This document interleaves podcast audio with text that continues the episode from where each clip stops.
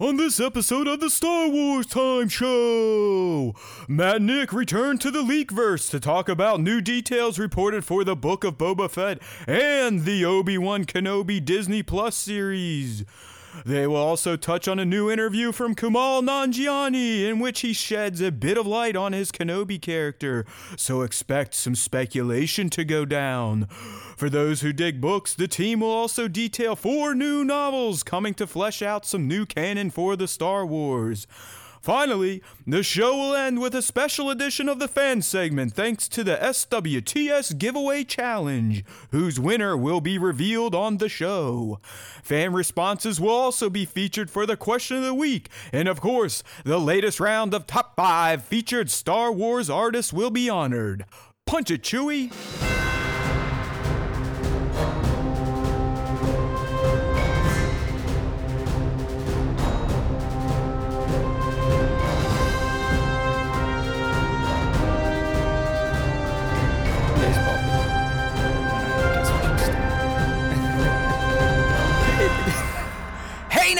Everybody, welcome to the Star Wars Time Show E183. How about that? 183 of these stupid hot take filled episodes coming right at you, free of charge. Look at this. The live stream is packed already. We've got Johnny, we've got young Liam, and of course, Tones must not be working tonight because we see his fine blue wrench in the stream. Welcome, gentlemen. It's always great to have the diehards here early on to cheer us on. Very nice. Um, yep, no no guests this week, so you're you're getting just unfiltered, raw Matt and Nick. And I think that's I think that's what all of you like. Although, as I was sharing with Nick over the weekend, we, we had a great week last week in terms of numbers. So I don't know Yeah. if that was Alex pulling some of that or if Nick is right and truly it's just a time of the season where people are like, you know what, it's not so hot anymore. I feel like listening to these dickheads again. Um, but, but either way, we have seen a great increase in listenership.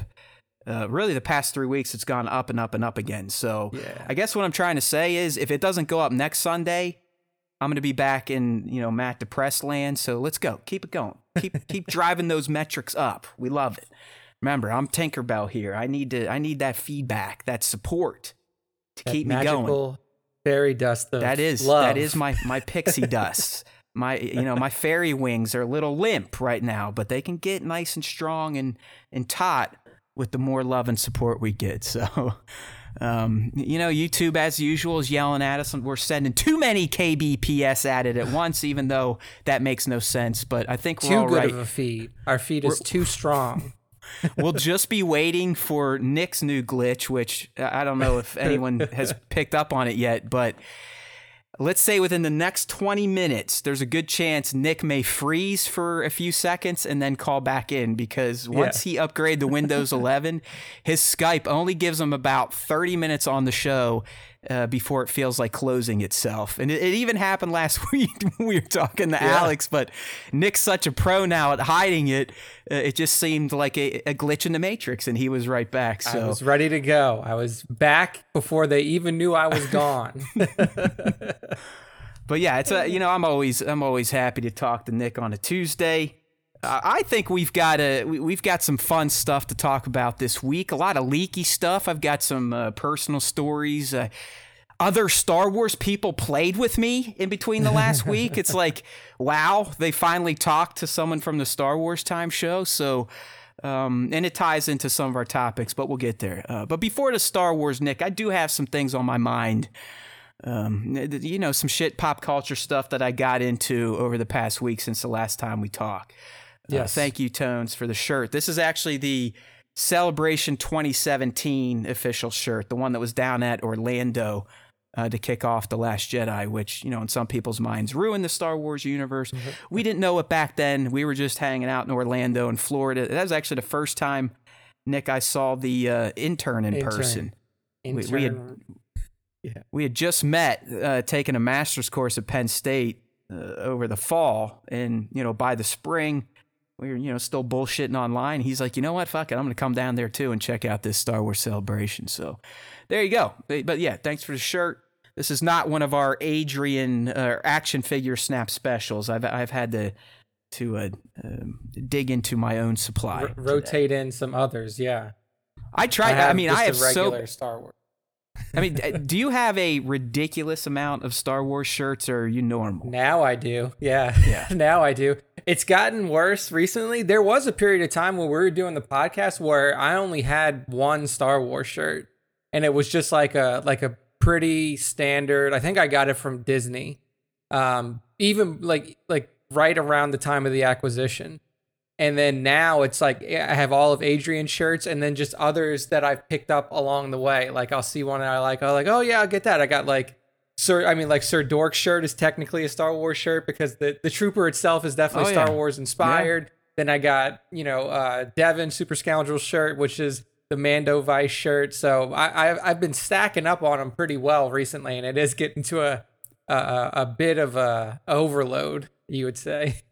Yeah, a lot of mine initially came from Target because you know, Target they, they just have like a They pop culture good ones. section, right? Where it's you- know Yeah. i i these days you probably could go get a Clorox bleach T-shirt at Target. Like any any brand is game to be put on a shirt these days. Uh, but I also acquired a ton back in the t- back in the day when I was into all those mystery boxes for Funko Pops. Okay, Mm. yes, yes, indeed. because every Funko Pop box, be it Star Wars, and then I think they did a DC and a Marvel, you would get some item of clothing, and mhm. most of the times it was just a way too tight shirt of a Star Wars Funko Pop. So I have a bunch of those, and then Adrian. But yeah, I, I've, I think I have enough to. Pr- I probably could wear a Star Wars shirt or a different one every day for at least almost I'd say close to a month. I think so. I think close to Yeah, I a month think- I could I could whip Star Wars. I'm solidly in the two week territory. So uh not quite that many yet, but I'm going to Disney again. Like I'm going to Disney in November. That's, so that's coming up actually. That, Yeah. That's creeping up on you here. Yeah, so November is when when I'm taking my journey back to Disney World. And when I'm there, of course, I'm probably going to pick up some sort of Star Wars paraphernalia, whether it be a t-shirt. We'll see about the new lightsaber. I know that we talked about that a while ago, but I'm I'm under the impression that you can only get that if you're at the hotel right now, but I'm not 100% sure. The Uh, like if you're at the actual- one, like Yeah, the tape like- measure one. Yes, yes. I thought that that was only available Yeah, and I, I don't even the Halcyon Hotel, but I, I, don't even know if they're selling it, Nick. I mean, I, I think as of right now, it's just that's the only place you're going to see it. I don't know if they're Mm. selling it, but yeah, I mean, I, I get you. That's probably the one I'd want to shoot for too. And yeah, Yeah. I, I still have dreams of doing that hotel. I know the sticker shock scared it some people, but it, it seemed about Disney right to me. So it wasn't so much like, oh, look at the price. It's like, I don't want to deal with the process and the waiting. And once I get there, kind of being, it's like you, you Yeah. almost have to conform to their schedule, right, Nick? It's like it, it, I you almost follow an itinerary if you sign up for this hotel Yeah, experience. I th- like initially you're gonna have that to where basically like the package that you see for that hotel is does not include actual park tickets either. Like it includes your stay at the hotel and then you get into Galaxy's Edge from there. But if you want park tickets to like go to Magic Kingdom or any of the other parks in Disney World, you have to buy those separately.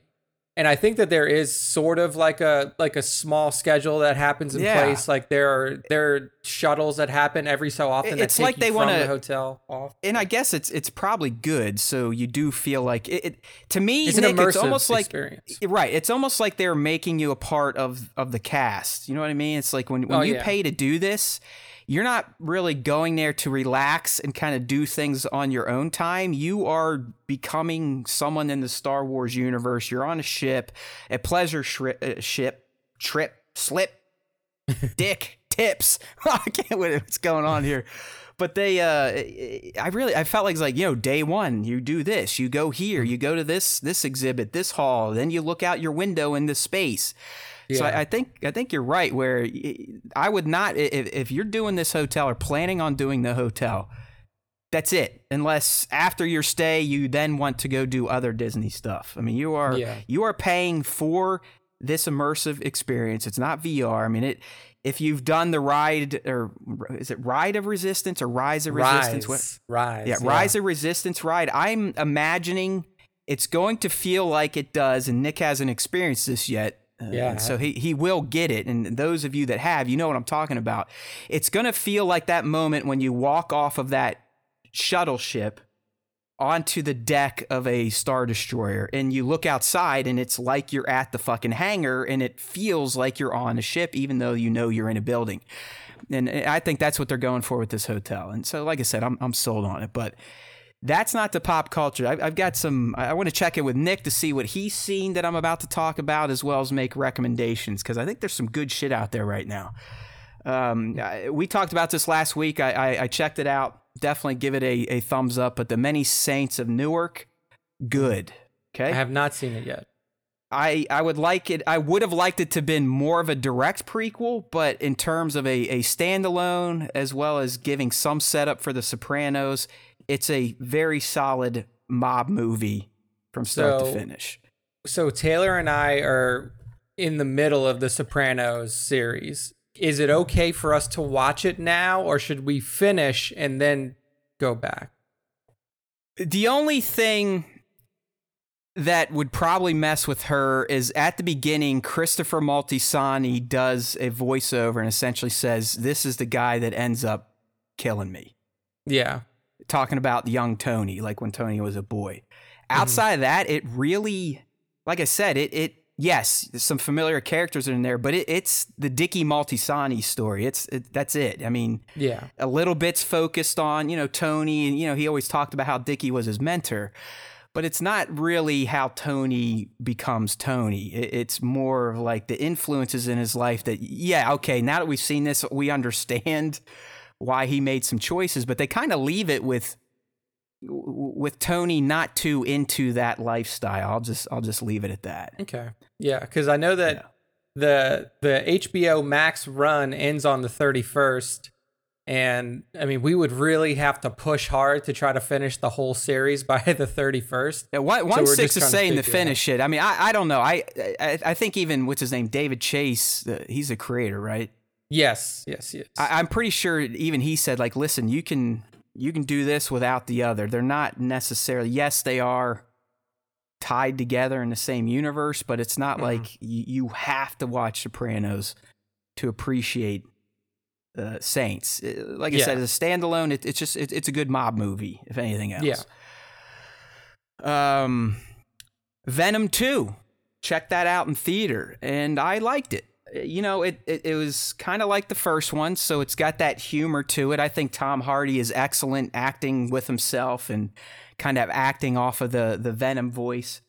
Uh, anything Andy Serkis is attached to, I'll support. I think that man is a he's a genius. I feel like he, yeah. he was robbed for uh, what he did with Gollum back in the day. I mean, he yes, Ahmed Best is the pioneer, but I think Andy Serkis is the first one that showed us these motherfuckers should win Oscars for playing full digital Yeah. characters. Uh, and he directed Venom too, so uh, I dug it. But I'll tell you what the the post credit scene, whoo, that um that opens up so many speculation moments for Sony's characters making it over into the proper MCU. I'll leave it at that. Yeah. Okay. I know that they like Sony and Marvel have been working together pretty well since the initial deal with the Spider-Man, like with Tom Holland Spider-Man stuff. So I am like excited to see more crossover between I mean, it, crossover is not the right word, but like more intermingling of like Yeah. Sony's characters with proper Marvel characters on the Disney side cuz that's how it should be. I mean, you know, when you when you have a fucking Sinister 6 movie, you should be able to use people from both sides of the coin, not just kind of scrape together shit from what your contract says. I mean, it's always been a mess. Marvel's always been a fucking disaster because of the way that the initial movie releases and the initial character Yeah, who owns what character happened. for how Yeah. long? I mean, it was it, it it's been wild but the fact that sony is now working with marvel basically brings the family back together you could say because now that disney owns fox and they're working together you, you can you can pretty safely use anyone yeah, they um they they kick the doors wide open to bring Sony characters over into the MCU. I mean, I that I I, I won't spoil that. I know I kind of stepped on the the Sopranos things, but everyone should be used to that type of shit here on the Star Wars Time Show. Sorry, we we just let shit fly. My bad. um, it's not really a bad. I mean, Sopranos has been out for over a decade, so I, I'm not going to feel bad telling you that that Tony waxes sort of nephew. All right, that that's not a spoiler at all. So I'm not going to feel that bad. But yeah, so Venom two it's fun. Some good lines in there, some laughs, some decent action. But like I said, the the, the stinger there. Oh. Uh, here's Nick dropped out. You gotta let him back in. oh, this is funny. We knew it was gonna happen. Um, he'll come back. I gotta get my Skype reopened again, let him back in here, but he'll be back. Like like we predicted, this is just a new thing with uh with Nick's setup here. So hopefully he'll call back in here in a little bit. Uh, Nick, call call back, buddy, or I'll, I'll try calling you.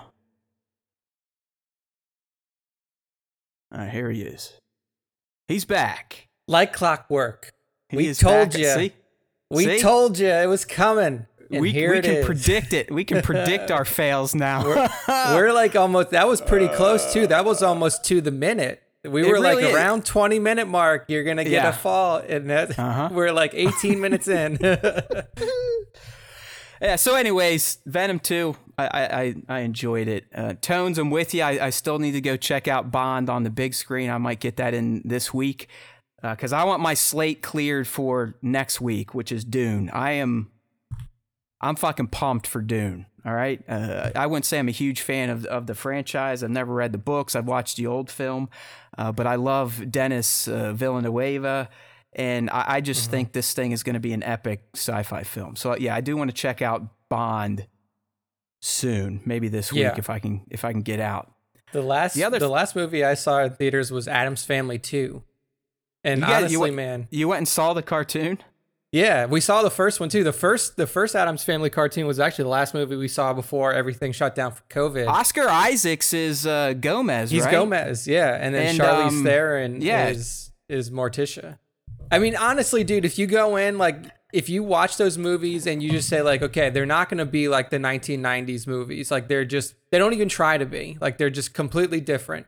They're still funny. Like I I, I laugh. I, like the dude. I tried to sell. I tried to sell Charlie on going to see Addams Family too, and she's like, "Eh, fuck you." I mean, she's really hit the age now where if her friends are out and playing, the FOMO kicks in. Like, I don't want to miss out on any of this shit. So, Dad, go go pound salt, homeboy. Yeah.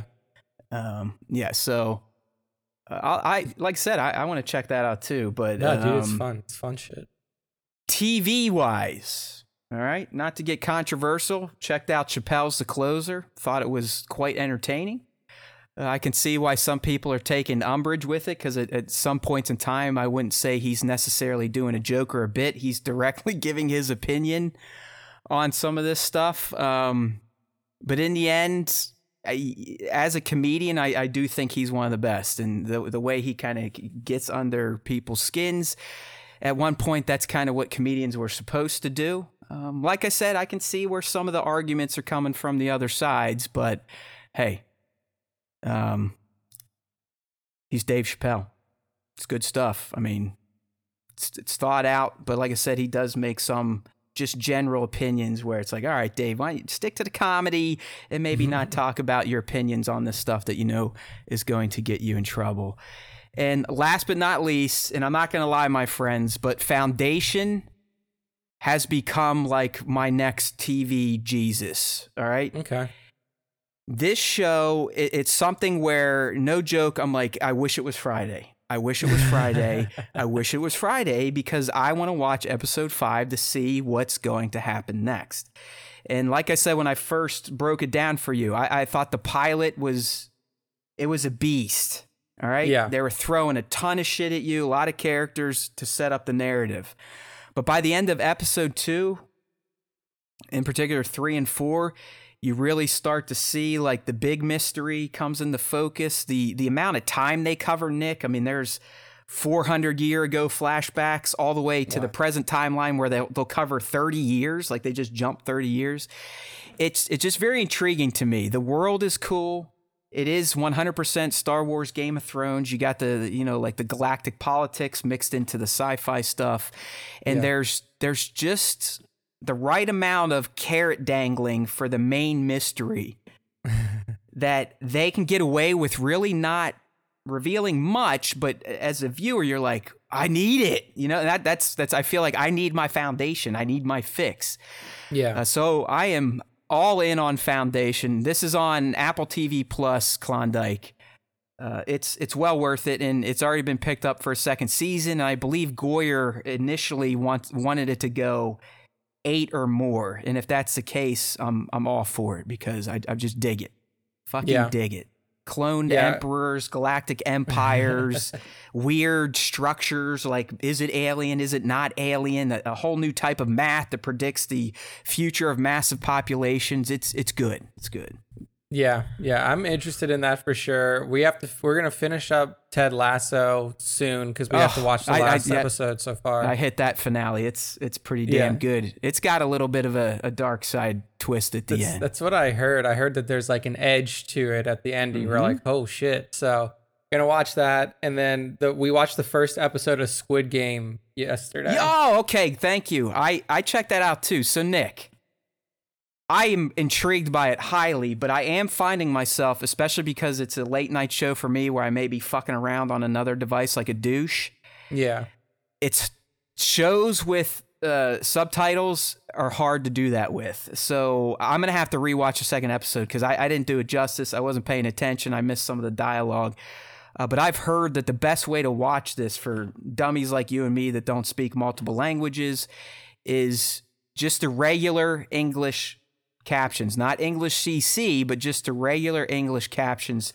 Uh, supposedly gives you the most direct translation of the Korean. yeah. I mean, I I read that, but also I don't fucking care, so I just watched it dubbed. I'm like, Oh, so I don't you, just like have them, fucking you just you just have the, the like the dopey Americans talking over yeah, like, like, the, and like that's like I don't I don't give a shit. Like I, like at, at a certain point, it's like how much subtext am I really missing? If it's like Yeah. if it's massive plot stuff, then fine. But if it's like little bullshit that I don't really give a fuck about, then like I'm not gonna sit there and read the show. Like most of the time, I'm like sitting down. It's late at night. Like my attention is wandering, like you've said. Or like I'm like semi paying attention to it unless I'm just like really engrossed in the show, and I don't feel like fucking reading. Like I, I I- am totally I- okay I mean, dude, with that.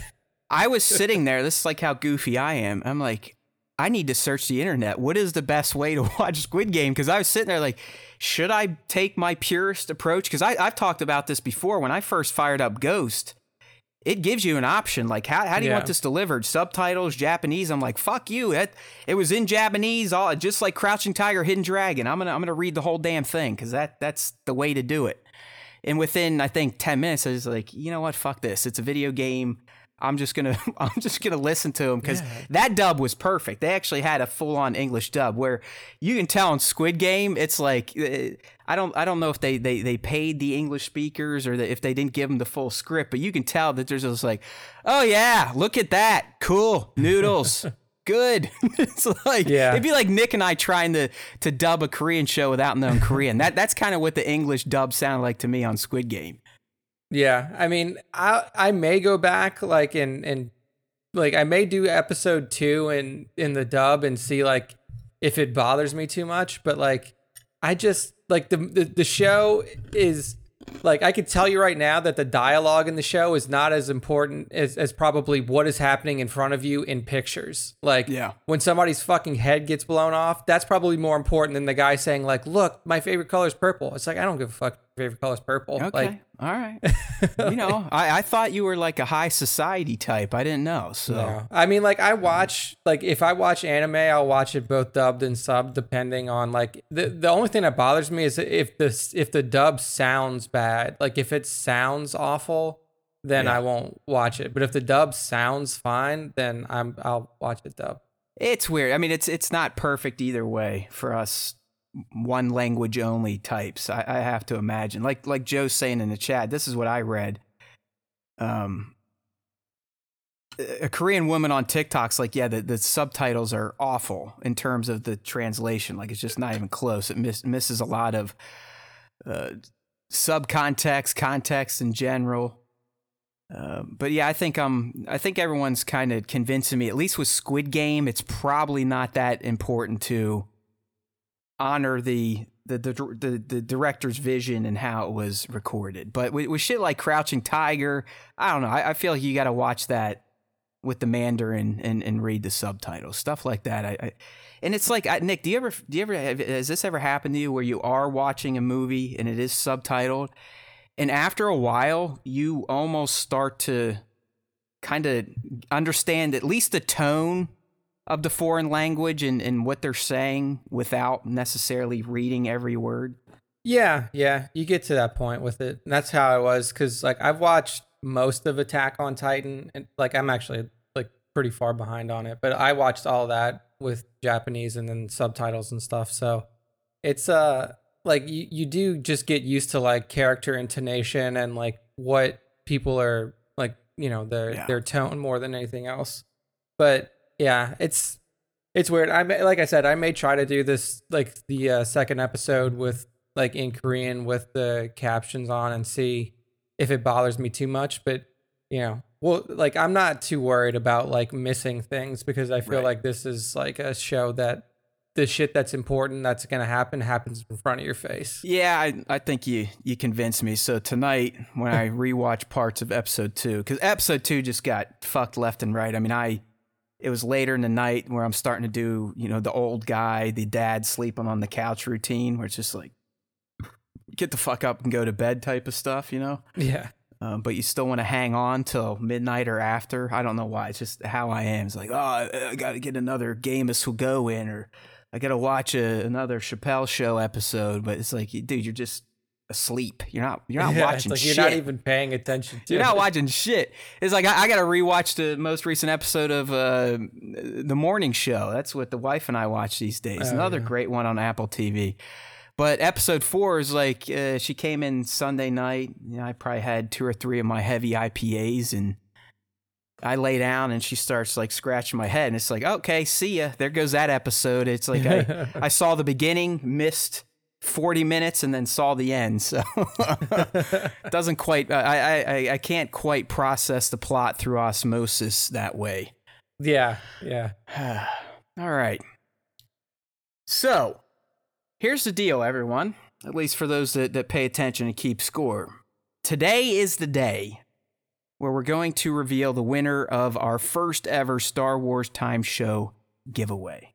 Okay and we've decided to do it like the assholes on all of the you know talent shows out there the agts the american idols you name it where throughout our show today we're going to give reveals all right and the first one is going to be our, our top five. So we, we ended up getting, I think, 34, 35 entries, which, hey, great. Good, good for all of you. You had a lot easier chance to win. I would hope if we do it again, we, we at least double that or maybe get to 100. But hey, whatever. We had enough to play. So out of those 34 to 35, Nick and I whittled the list down to five, and then three, and then one. so right now, just like Nick Cannon used to do it, or these days Terry Crews, we're going to reveal the top five of the SWTS giveaway contest. All right, so there's no order here. These are just the five that made it from the cut, the the initial subs of 34. All right, hopefully I don't fuck this up and reveal everything at once. But um up first, we had a submission from looks like Amber Rhodes, the Mary Rhodes We Travel, all right? And they made the top five. Just it was a good Star Wars story about family and Star Wars, so we we really appreciated that. Next in our top five is one of our buddies at Kingdom of Weird. Uh, Andy, I- will tell you what, I think Andy overall probably tackled this challenge the best with the most thought because uh, he he contributed multiple submissions and in each one gave us a nice little anecdote about why the scene he shared is a reflection of a positive uh, feeling he has about Star Wars. So, really liked uh, Andy's thought process at Kingdom of Weird. So the next one in the top five is our buddy the underscore Imperial Grunt. Uh, another one that kind of gave a, a, good anecdote, but I would argue in this one we we probably got our most cinematic type of delivery. Remember, this it was not about toy photography or art in general. I mean, one of our top five was just a, a mom and their their kid talking about how much they love Star Wars with their family. So, uh, but uh, Imperial Grunt just really cinematic looking shot while describing uh, why he loves Star Wars. So uh, that's why they made it in. And then number four here, again, there's no ranking here, but we went with Capt Ficky underscore BBT. Uh, uh, another toy photographer, in this case, uh, got a kind of a little anecdote about the uh, first Star Wars film they watched, and we got a nice little scene between Maul and Jinn. And then the last entry to make the top five, which will be whittled down to the top three after a word from our sponsor, is Burkhead Toys. With a another fine toy photography scene and a good description of the why. Okay, so kudos to the top five. Uh, by the end of the show, yes, we will reveal the top one. You know, we're doing it like uh, all the other dickheads do with these things, dragging it out. It's called the tease, right? We're, we're, we're keeping them on the line. Uh, so after we get done with the word from our sponsor later today, we will reveal the top three. And then going into the fan segment, we will choose the winner for the first ever hashtag SWTS giveaway. So thanks again to everyone that entered and congratulations to the top five. You're still in the running. Tell people to vote online. Call America's call Got in. Talent. yeah, call AGT and vote for your favorite. We All will right. not be opening a call line. That would yeah, that no. would be disastrous if we ever did. No, that. I mean thank you though. It, it, you know, early on we were we were kind of feeling a little sorry for ourselves, but we, we got there. We we had uh, I guess double our minimum, right, Nick? And yeah, and we yeah. got some good stuff. I mean, there was some there was some good art in there, but there was there was some even better just stories about just story. Yeah, I mean that's that's kind of you know like we said, it wasn't an art contest. It wasn't like you had to to come up with an incredible piece of art. We we we pay a lot of homage to artists on this podcast, so we wanted to make sure that everybody had an opportunity to be included in this particular uh, little giveaway that we were doing. So yep, yep, yeah. All right, so let, us go ahead and get into it, man. We got a lot of leaky stuff here. A lot of leaky stuff. I like it. Burkhead's in the in the chat. We got one eight hundred SWT show. That's the call in yeah. number. Hopefully, it doesn't line up with any real numbers, or we'll be like Squid Game. Did you see that? Like Netflix yeah, has somebody got to... like three thousand calls a day or something like that. It was oops, insane. oops. Okay, um, real quick before we get into leaky stuff, just quick PSA for those of you that might not own 50 copies of these games yet, but uh, Aspyr just came out today and revealed that there's now going to be a, a Jedi Knight bundle and a Star Wars Racer and Republic Commando bundle for the Switch and the PS4. Uh, the bundles are clocking in at $30, so 15 a game. I don't even think it saves you anything, but for those of you no. that might have skipped out or have never played these before, you got bundles on PS4 or Switch for some old good games, but yeah. you know, they, they probably don't quite hold up to today's standards. Okay. So now the good stuff. Now yeah. We so go. we um it's it, this is bound to happen, Nick, as we approach Star Wars properties, more and more stuff starts to leak out. Yeah. Uh, and before we get into this one, we got a we got another uh, post from Star Wars Newsnet, and I just need to make a statement about the Star Wars Newsnet here, who took umbrage with a tweet I put out last week. I mean, what the hell do I know? I just expect no one looks at our shit outside of our diehard fans. and I wasn't really trying to be an asshole. I mean, people that listen to this show, you, you know the type of frenzy I work myself up into on the SWTS. I, I kind of take on the role of the the woe is me, whiny, jealous asshole, right? That's who I am. I'm not afraid to admit it. Uh, I am envious of sites like SWNN and the others. And sometimes I let that envy turn into to pettiness, albeit under the guise of just fucking around. So when I put up this post last week, in the lead, you know, I say, hey, they dug up an exclusive, and I pretty much continued the sentence with, and even though they don't care or, or choose to cover our our leaks, I still trust them. I will go ahead and cover them. And that that that prose got into a tweet, and like I said, lo and behold, out of nowhere, the the official SWNN Twitter replies basically saying, "Why are you a fuckhead?" Star Wars Time Show, and I was like, "Well." let me introduce myself. I am the fuckhead. It's not the show itself, right? There's another man here. He's he's not the fuckhead. It's me. And I let him know. I'm like, listen, we respect you. I went on in that line to say we respect you, but I can tell you, I come from a place of envy, and sometimes I get a little pouty. And in text, I could see how a comment like, oh, hey, they didn't cover our stuff, but we're still covering theirs, may come off as negative towards them. Where anyone that listens to me, you know, I'm just fucking around. Like I said, I respect them. I wish we did, we had their following, all that fun stuff. So, in my childish way with dealing with those emotions, I poke. All right, I wouldn't necessarily say I said anything mean, I just poke. And I got called out. So here you go. This is what big boys do for their speech. They come out and they address it. And I've I have addressed it with SWNN. I think it was Val from their team that I worked with directly. Um, but hey, it's smoothed over. I, I don't think they will ever cover any of our stuff because of that tweet, and that's their choice. But there you go. Consequences in real life, but I'm still here. I owned up to it. Um, I, I, can't say that I'm going to be a better person or a better Star Wars fan content creator because I probably won't, but I will know wh- where to pick and choose my little tiffs with other Star Wars sites. And, and, you know, that's probably not the best way to do it through pros because my wife and I have dealt with this. I'm sure Nick has had to deal with this. All of you probably, you've had a text chain going off and you say something you think it's innocent, but the other person doesn't quite get the tone because it is just text, and they're like, "Fuck you," and and that's what happens. So, sorry, SWNN, if you're listening. I doubt you are, and I don't blame you. I don't even listen to our show that often outside when I'm mixing it, but there we go. Water under the bridge.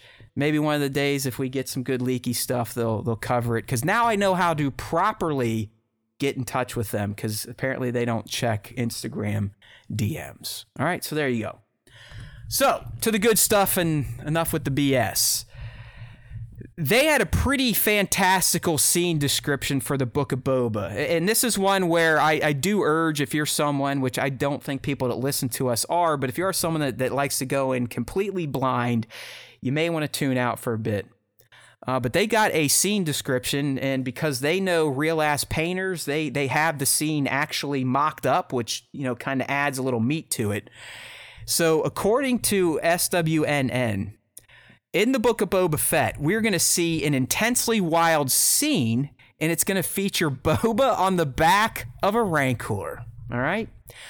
So if you're on the live stream, I have uh, SWNN's uh, concept art pulled up, and this is based on how it was described, and then from their source, this is how their artist rendered it, and it looks fucking epic. It's it's exactly what you think it would look like, right, Nick? You have you've got the boba in his neo gear yep. on the back of a an armor clad rancor riding it like a you know could, didn't you used to be able to ride rancors in force unleashed or no? Yeah you can do that too in uh in star wars the old republic the uh, the uh, online mmo they have okay. uh, rancor right. mounts. So yeah very similar. So envision that if you've seen that before but with with our man on the back. And um, they, they go on to describe like it's not clear to them if Fett is taming the beast currently, fighting it, but we will see him riding on the back of a Rancor and eventually controlling it through the streets of Tatooine. But again, the the, the exact location wasn't made known to SWNN. Uh, the leak goes on to kind of describe the Rancor is going to be much lighter in color than Pateesa from Return of the Jedi and Bad Batch. Uh, in fact, it's going to be almost pure sand color, and it's going to have uh, the chest plate armor that you can see in the concept art, as well as some wrist guards. So, Nick, like we like to do, and I'll, I'll kind of tee it off to you first. What do you think's happening here? Like, I, I think this is a legit scene. Is this Boba saving the day or making a ruckus? I, I mean, it's definitely him making a ruckus. Like, this is like, if I weren't on this show, this is one of the things that I definitely would not want to see, like in a leak, because it's just like, it, it get like it sucks It's a big because like when this when this happens, like it's just it's the same thing that happened like when you read all of the shit for for Rise of Skywalker, where like you basically like go into it and you're like, well, it happened like they said it did. But I mean, like in terms of what I think it's gonna be, like there's I don't think that you walk in on a Rancor uh trying to trying to be a hero really. I think that either he has commandeered this rancor like this was somebody else's rancor that he just like took control of got on the back and is starting to like direct somehow or um there was a new rancor that was stashed at the bottom of Jabba's palace that that's now his and that he's using to to cause some mayhem if i had to take a guess Yeah, I don't, I don't know, man. It's going to be interesting because we, we still don't quite know who Boba Fett is. We don't. Uh, Yeah. You know, we, we know he was a shithead during the original trilogy, and he, I think he he's said it himself. Remember the, the you know the Dune Sea has a I forget the exact line, but the Dune Sea has a curious way with the wretched. Uh, him and Fennec, Uh, and we saw what he did for Din. I mean, he if anything, Boba lives by a fucking code that is made evident. Uh, tenfold in the War of the Bounty Hunter series. I mean, the dude could have fucking killed Chewbacca easily and probably wiped out Lando and Leia. But he's like, you know what? Fuck you guys. It, it- I, I could care less. I'm here for a job and I live by my code. So we don't know who he really is or what he's going to try to be in the Book of Boba Fett. Is he going to go the warlord? Is he going to go kind of the uh, the reluctant savior type, kind of how Din started out? So I'm thinking, I don't know. It's tough, man, because yeah, if he's a if if he's Boba and he's trying to make a point with old buddies and, and factions, there's no better way to make a point than to whip out a fucking Rancor hanging out in the garage of his new castle. yeah i don't But think if, if he's, gonna angling, be- if he's angling to be like this somewhat benevolent uh, keeper of Tatooine, you know, maybe he, maybe he wants to kind of make amends for his previous life. Maybe he is some other asshole let it out, and he's coming in to be the hero of the day to tame it and not allow utter destruction to take place. Yeah, I, so I think that the the days of like Boba Fett following like the bounty hunters code are are gone. Like I I don't think that we're to get somebody who's who's, you know, benevolent for you know, kind of like what you were saying. I think that he is just to go like the way he took that palace by force and he just sat upon that throne did not look like, "Hey, I'm taking this over to be a good to be a good guy." no, that's that's a Um, good point. Yeah. So I mean, in my opinion, like he's he's like trying to assert his dominance over the you know the factions that be on Tatooine, and what better way to do that and be like, bitch, I I have a rancor, and what are you gonna do about it? Like Right. the only person that I know that's killed one of these was the Jedi. You, you know, what's your shot? Like, what what are you gonna do? Um, so I I kind of go more towards like he really is trying to like you know he's gonna go to a lot of these upstart little factions that have popped up around Tatooine since Jabba's death and be like, hey, uh, you know, there's a tax to pay, and I'm the tax man now, so uh, get your finances in order and uh, get ready to bend the knee again because there's a new warlord in town. All right. Okay. Um, so so Nick's going bad Boba. I don't know. I for someone that hated the character, or I, I didn't hate him. I just, I mean, come on. I've got like fucking eighty-five Boba Fett figures here. I actually have more Boba Fett one six scale than any other character in Star Wars. So let's be real. I, hate is a strong word. I, I didn't respect him. How's that? I didn't Yes. respect him. Um, I don't know, man. It's a, it's it's he's such a mind fuck of a character because he is a cocksucker, but he's not. He's very honor bound, surprisingly. Um, Yeah, it's just what is his honor bound to? Right. To your the- point, if it is question. like, hey, I'm back, I want my respect back, then sure, he's he's knocking heads and buildings over with this this little lady here. If it is a female rancor, which uh, I don't know, maybe it is, maybe it isn't, but I don't know. I, and and I'm with you. This sometimes these are hard to stomach. As much as I like learning this stuff because it gives us stuff to speculate on. To me, if this goes down, this would be like if we got the whole um, crate dragon scene spoiled in the Mando season two before it came out.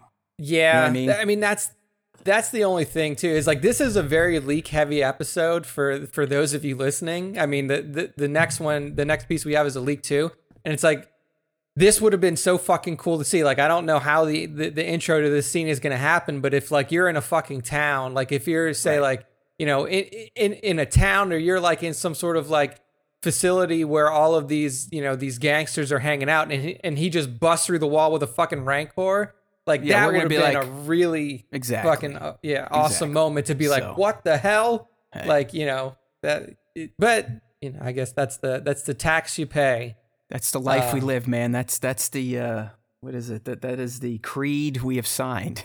indeed Uh, I, although. I will never fucking do what we did with Rise of Skywalker. Like yeah no if, if Like- it ever like gets like to a- the point like that like a you know a, a, scene leak that doesn't have all details confirmed okay i can handle this and i know you know the concept art rendering just yeah helps helps more sell it a little bit yeah but i mean if you really read it it's a lot of we know this at least is happening. We don't know where. We don't know why. So there is still a little ambiguity around this but never will i fucking do a, a script dive again like we did with TROS. that was yeah. If that ever one of the worst again, experiences of my life as a star wars fan. It was awful. Yeah. Hated if it. that ever Fucking happens again it. you, you guys can go read it by yourself and you know Never do that. allow- Never, yeah, we'll never ever. do it on a show again it, it, and it's probably for you younger ones because I, I remember how I was with the prequels. Like I, I was salivating for information. It was a different era too. We didn't have the internet we have these days. Um, but I, I was always like, I, I need to know what's gonna happen. I gotta know. I gotta know. I gotta know. Is it gonna satisfy what's in my head for these movies? But after doing it with TROS and it, it did line up, it, it's awful. It is fucking terrible. It There's robs you of, of any joy of any, yeah and I actually think Nick, I I, I have I I don't want to say hate for that movie, but I think it's probably my least favorite because any of the wow shit I ruined for myself. Like there was yeah nothing joyous to experience for me in TROS because I knew every big beat, every fucking big beat to the lines. I mean, it was it was a copy and paste script dump essentially. Yeah, I mean that is exactly what happens when John Boyega leaves his script under a hotel room bed and then somebody just sells it on eBay. So, um, yeah, I mean, luckily for me, like I did the first act with you, but then the like when you did the rest of them, I wasn't around for the podcast. I was I was away on vacation, so I didn't get the whole deal. But like even even like the limited part that I did, like knowing the the scene with like Chewie and everything that happened between Chewie and Rey, I was like, man, this would have been really fucking cool to see to really think that Chewie gets nuked here. But then I knew Yeah. I was like, well, he's alive, so this whole you, you lose Yeah. all of the impact. Yeah, it's awful. It's awful. Don't do it even for this fake science fiction stuff. It is not worth it. Trust me. As much as your brain is telling you, like, we need to know, we need to know, we need to know, your heart is telling you the right thing when it says, fuckhead, have Yeah, some do- more patience and just Yeah. wait until it's in theaters, okay? Don't do it.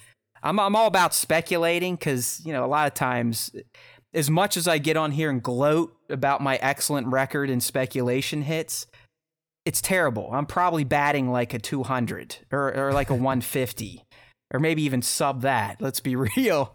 Uh, so most of the shit we say never even adds up. That's okay, but direct script drops, no way, no way, never again. I'll gouge my Yeah. eyes out before I do that. All right. So, anyways, if this happens, which it's going to happen, uh, we just ruined it for you. So there you go. Welcome to the Star Wars Time Show. but I know Tones had already seen it. I trust me. There, there's people in here that are just as antsy as Oh, me. no, and they, yeah, they they're- can't help themselves. Uh, they can't help there are leak freaks out there for sure. Uh, I am not one of them.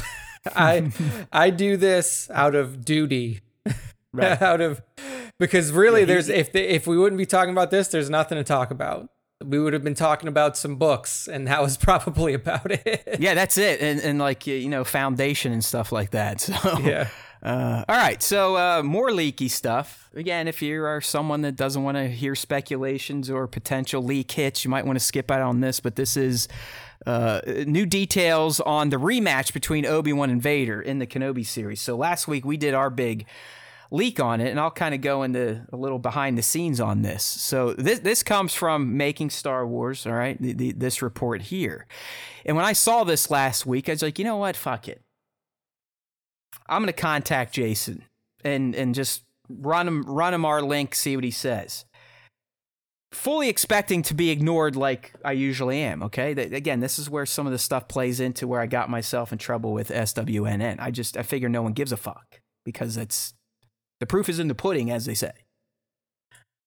But he replied, he's like, you know what? Shit, I wish I had this before I put out the report Nick and I are, are, just about to give you because he's like, this would have helped me kind of flesh out some other things that I've been told, but I'm not confident enough yet to go through it.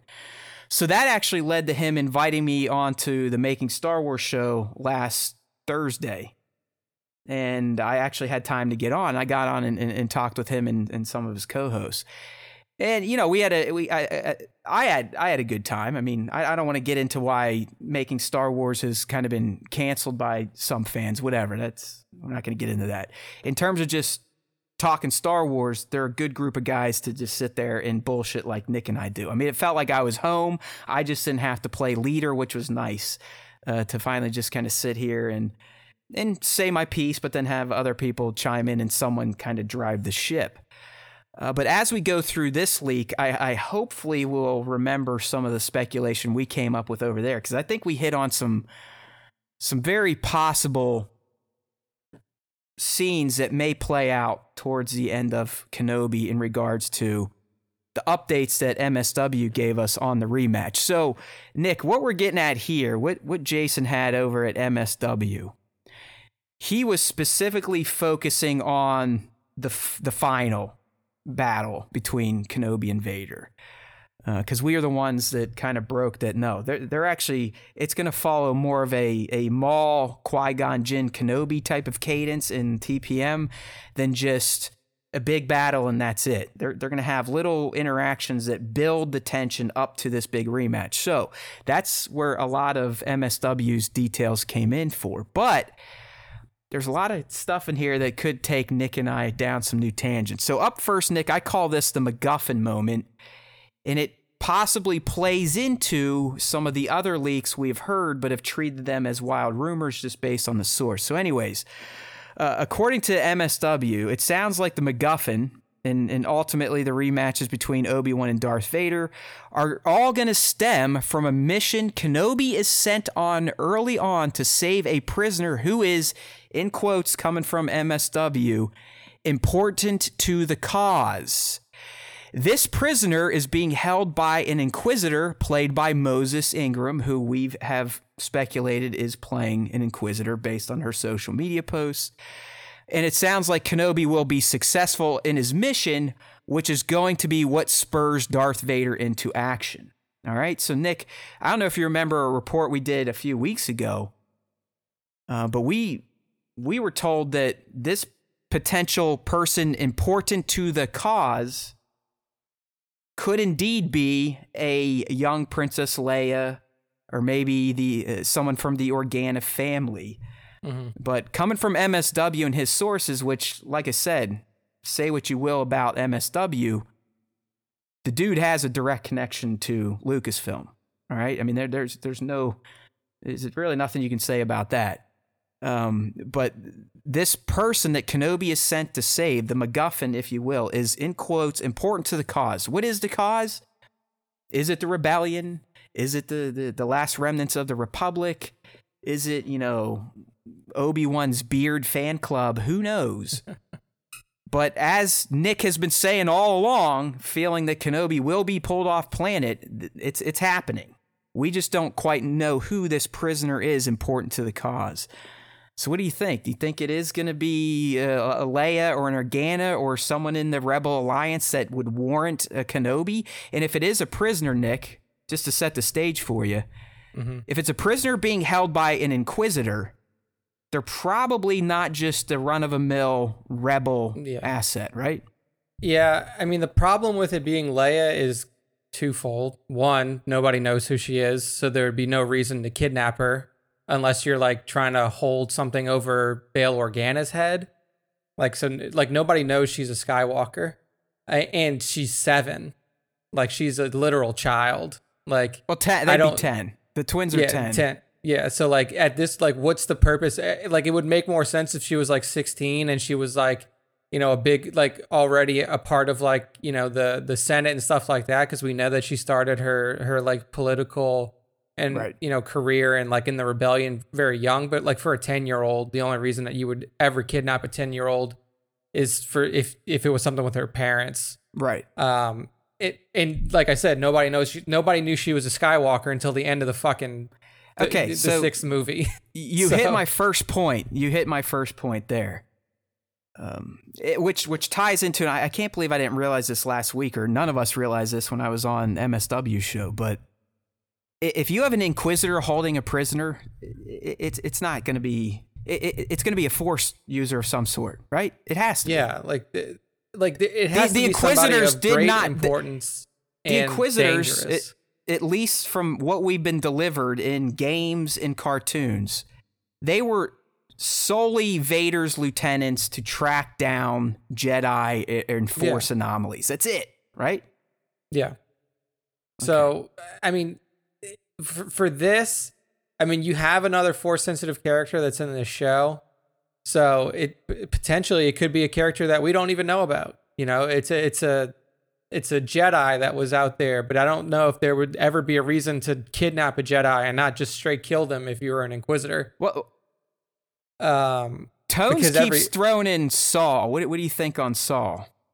I mean, it's possible that it's saw again. Like, like you have to think of like what is the benefit to the to the empire of holding this person, um, and like that's that's the big question to me. Is like it has to be somebody of political importance enough to where they don't just kill them. Uh, like any Jedi would just be immediately killed; they would not be captured. Um, so I don't think it's a Jedi, um, unless there's for some circumstance I didn't kill him. So it has to be like a political prisoner of some of some degree. Like maybe it is Bail Organa. Like Bail Organa would make a lot of sense because it's it's it's you don't gain anything from killing him because he he doesn't really do all that much in terms of like the the machinations of the rebellion at that time.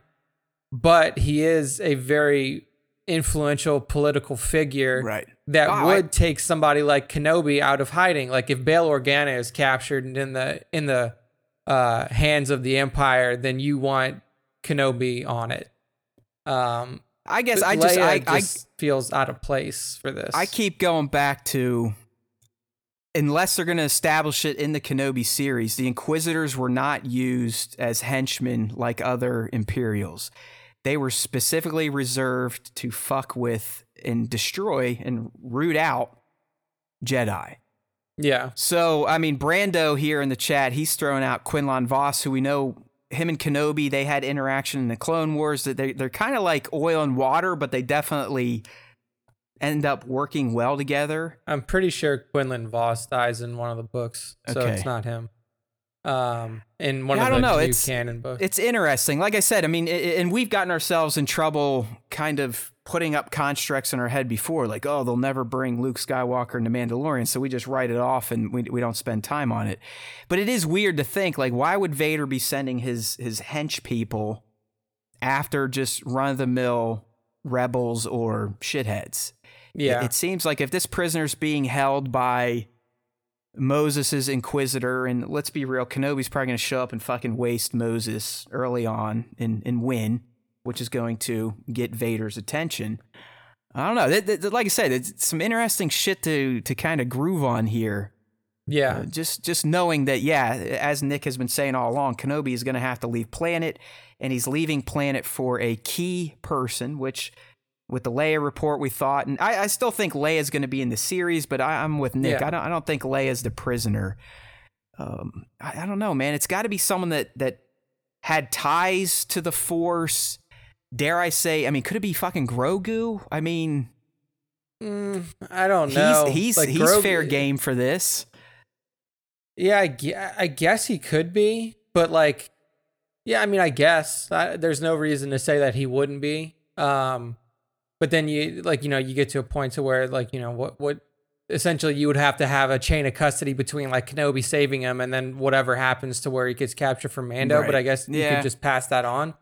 Yeah, I mean, to me, like the the Inquisitor angle, I, I see, I definitely see where you're coming at from Well, it. Tones has a point. I don't know if you saw what Tones said, and I'll I'll I'll kind of bite on this, but if it is a non-force user, you could technically be using an Inquisitor to do some sort of Yeah. you know some of that mind ex- extraction stuff. or- interrogations. yeah, like they're, they're they're the torturer, which they'd obviously be more effective than just uh, the, the Regular, old yeah. torture bot. I mean, they could fuck Yeah. with you with the force, which could help. Yeah. I mean, there's it's a very strong possibility too that we don't even know who this character is. Like, Right. I don't want to stick too much on like it's got to be somebody that we know because it very well may be a character that we're introduced to that that does you know that is proven to have extreme importance to the rebellion cause. Like, I don't I don't think that even at this point, I don't even think that they would consider Leia strong, like strongly important to the rebellion's cause because she's a 10 year old kid. Like, Right. literally, nobody knows she's a Skywalker other than Bail, Obi, and Yoda. So, like, it's not like if she gets captured that, you know, everybody in the rebellion's like, holy fuck, we gotta, this is uh, code black. Like, we gotta go all out on this. Like, I feel like it's it might be somebody that we don't know. Which which would be Um, great. I mean, I'm I'm all about new Yeah. characters. We're actually going to talk about a new one coming in. We've talked about uh, Yeah. Kumail's character before, but now he's offered up some more insight. So I I don't know. I mean it. It can go a lot of ways. I mean, if it was Leia, it could, it could be leverage on Bail. If it's Bail, I mean, that could really set the bond between him and Kenobi and why that line gets referenced in A New Hope as well as in Rogue One. I mean, let's be real. They knew each other during the prequels, but it's not like they were the best of trusted friends. Yeah. Uh, not to the point where Bail or, or, or Leia would know to say, hey, my father trusted you, blah, blah, blah. I mean, they've had no interaction. Yeah. Ahsoka would be awesome. I no way. They're- I don't think they're gonna let her steal any Kenobi show thunder or, or Hayden's thunder. But Oh, sure, yeah. And again, like for some, I saw somebody say like you know Ezra Bridger's parents and stuff like that. It's just then you start getting into like, I mean, too, again, too is a- detailed, too minutia. Yeah. Like we, we Yeah. sometimes we all forget those of us that do podcasts or listen to them that there's most people in this world are not like us. They don't Yeah. know the ins and outs, and, and I do agree with Nick. Like on these shows, while they have rolled out some stuff from animation, it's like boom in your face, not nuanced. Like oh yeah, these yeah, are like super small stuff. right. It's almost more beneficial to the story if it is somebody new. Like I would, I, I almost prefer to to not be somebody that we know, because if it's somebody that we know, then it's like okay, well they got Saw, so whatever. We know that we know the whole story. I mean, dude, if it's when we get somebody to it- new, when we get to it, it could very well be Kumail's character. It could- it could be. Yeah, it could be. Once we parse out some of the quotes he dropped to Rolling Stone, who knows? But either way, I think we, we have our MacGuffin moment and confirmation that yes, Mister Hello there is is definitely leaving planet. And uh, this first interaction with the Empire is what is going to kind of catch Vader's attention to like, oh shit, this this cocksucker's out and about and he's messing with my Inquisitors and ultimately messing with uh, our plans. All right, so in terms of the final rematch itself, and again, this this is the final battle between Kenobi and Vader, and, and on MSW, we're guessing this very well could be the final episode because we're like, eh, you know, if this this is again just a breakdown of a what was to be a film, and they've said over and over, they're, they're, this is it. There's a good chance they use every episode up until the end to deliver the final rematch. Where if this was a recurring series, Nick, we'd probably get all the big blah stuff like penultimate type of episode, with the Yeah. fine with the finale being used to kind of set up the next season, kind of like Bad Batch did. But anyways, here we go. So so based on our leak, we've established that these two are going to clash throughout the series, but there is going to be one big final rematch, and this is what MSW uh, kind of fleshed out, and and and he described it as Obi Wan is going to be in peak form, and definitely more skilled than Vader at this point in the saga. And I want to come back to this, Nick, based on some stuff we talked about last week with MSW. So hopefully I remember, but we were kind of spitballing like how does Kenobi in this go from being peak to the guy that shows up on the Death Star and Vader instantly knows that his powers have faded. All right, so we've got some thoughts there. Anyways, so in the lead up to the final duel, we will see Vader on Mustafar leaving with urgency in what sounds like a version of his tie advanced. All right, so he's going to essentially be getting up and running out to his tie because he's like, all right, I, I know where Kenobi's going. I can finally let, let's kind of put this to bed. And MSW is running with, he believes this duel is going to take place on Jedha or obviously Tatooine, but I, I kind of like the Jedha angle and potentially Kenobi having to be there because of its force sensitivity and all the crystals and yada It's yada. not going to take place on Tatooine. right. Like okay. there's there's no fucking possible way. Yeah, because if so- it, like because if that's the case, not only did Vader forget about seeing seeing Kenobi, he also forgot completely that Kenobi was on Tatooine. like yeah, like the, be, the, the, the duel's in their backyard, and he forgets eight years later that that's Yeah, Kenobi's it's like- hovel it's- it's- there. Yeah, it's like two. It's you're already kind of skirting the edge with this, like where you're already kind of like playing with timelines a little bit. If you're literally on the planet where the dude's fucking house is, then like you're really kind of Okay. off the wall. So I, I, I was kind of leaning towards Jedha too, just because of the connection to the Force and the Jedi's and all that shit. But I think some of the, the, the set was described as having rocks strewn throughout and rock walls, this, that, and the other thing. And yes, Tatooine has that too, but I, I think Nick makes a good point. So fuck it. We'll speculate this is going to happen on Jedha here on the SWTS. So once they do meet for this battle, Kenobi is going to be sporting his old white robes, which are naturally going to be, you know, weathered and worn down a bit. And Vader is more than likely going to be in his Rogue One armor. All right, because I know people get excited about costumes. But here's here's I, I I love this part. Apparently, as soon as they face off, Kenobi instantly knows who is in the suit and force pushes Vader upwards of 50 feet into a rock wall. Like a force Hadouken is how it was described to me.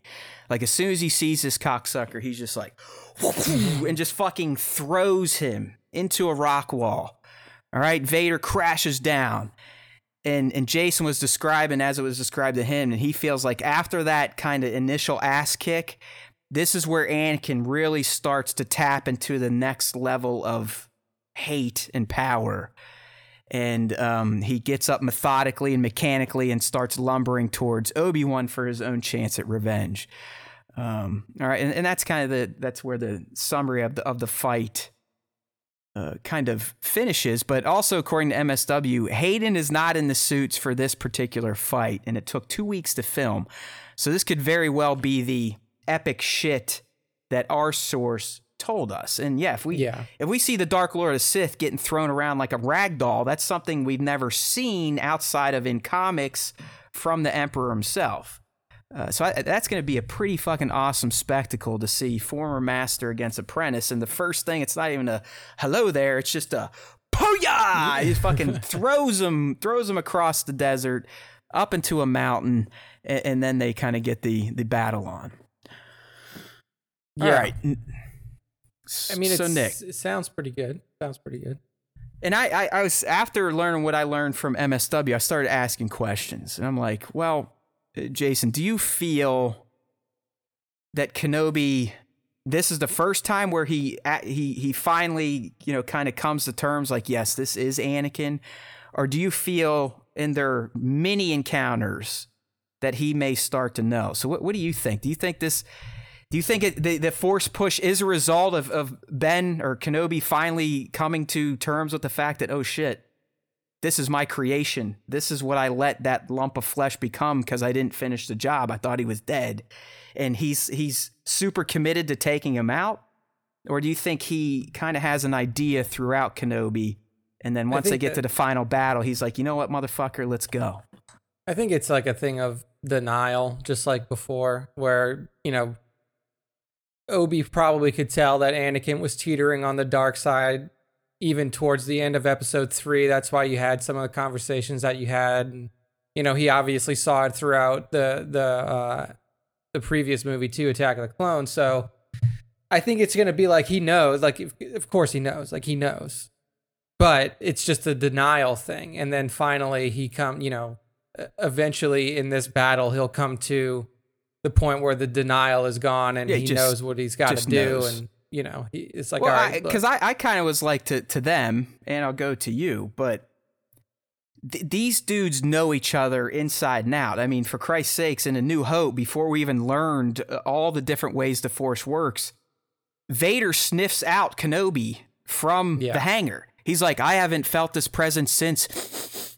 And he's like, I smell an old yeah I could crotchety Jedi Kenobi. asshole. You know, so. Yeah. Vader could fucking sense his former master just being on the same structure, which was a small moon. Okay. yes So I was like, well, I, I I feel like, and I, I think, I don't know if you remember how Ahsoka finally came to terms with it in Rebels, but I could see it being similar to that, where anytime they're in the same space or uh, touching the same force waves, Ahsoka could tell, like, there's something familiar yeah about this character, this this dude wiping down Phoenix Squadron. There's something familiar. Even when they battle, she can start to tell. And it's not till, you know, finally I think she's like, you know what? I've known this all along. hmm I need I to just kind of rip the scab off and, and that's when she slices his mask. And yes, it, it is fully revealed finally, like, yeah, that is him. You were right. So do you think that's kind of how Obi-Wan's gonna I- handle it? I do, and I don't know if there if you're gonna get any sort of inclination as to how much Kenobi knows of Darth Vader before uh, the show starts. Like, has he seen on like Hollow News reports that Darth Vader is you know this new force in the galaxy or whatever, or is there literally gonna be like a first confrontation where like, oh, this Yeah. is like he finally like he is finally introduced to to Darth Vader for the first time. Oh, well, I- So it, it really depends on like what his level of knowledge is of Vader prior to their first encounter. Yeah, you would. I mean, you would think he's not fully off the grid, especially Yeah. if we go with this is fact that he's going to be getting called off planet to save an important person. So y- you would think that he is full aware of this Sith Lord who is running the Empire with Palpatine. And that there are inquisitors. You just you would have to think Obi Wan is not an ostrich and has buried his head Yeah, in the sand since he delivered baby Luke.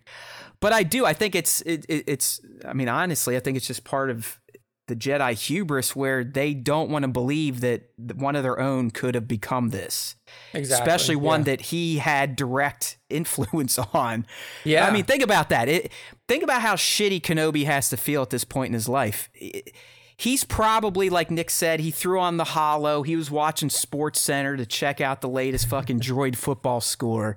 And he gets a report that, you know, this this imposing Dark Lord of the Sith just wiped out another battalion of of uh, you know rebel detractors or re- Republic supporters way back when.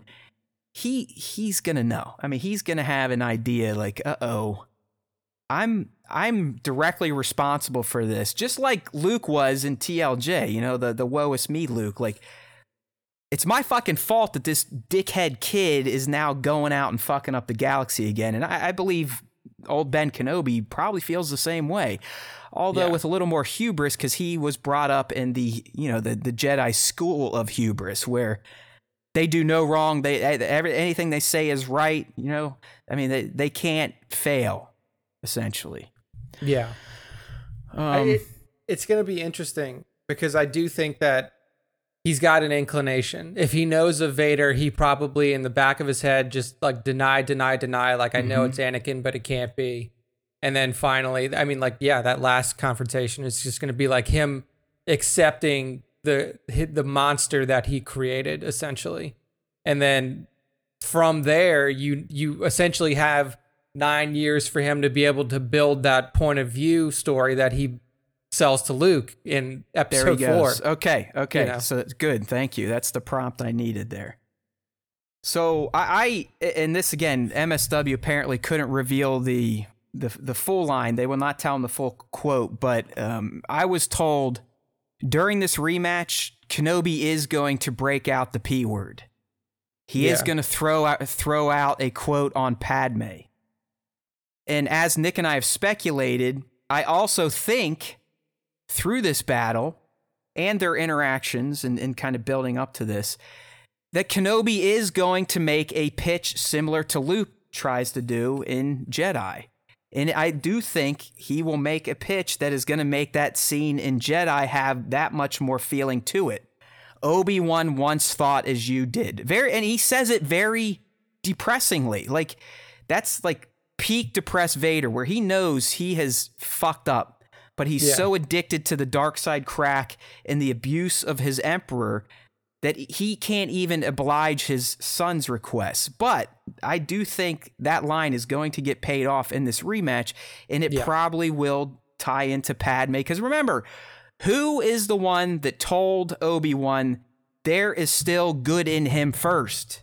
Yeah. Padme dying. Her last words is, "There's still good in him." Like she That even knew literally may be the line. That- Yeah, I- no, he, may, I- he may just straight up quote it and be like, you know what Padme told me before Yes. she died? like, just, I, Nick, I don't think you're wrong. That's the same thing I said. Like when I, on MSW, I'm like, listen, guys, what did she tell Obi Wan herself? She planted the seed. She was the first one.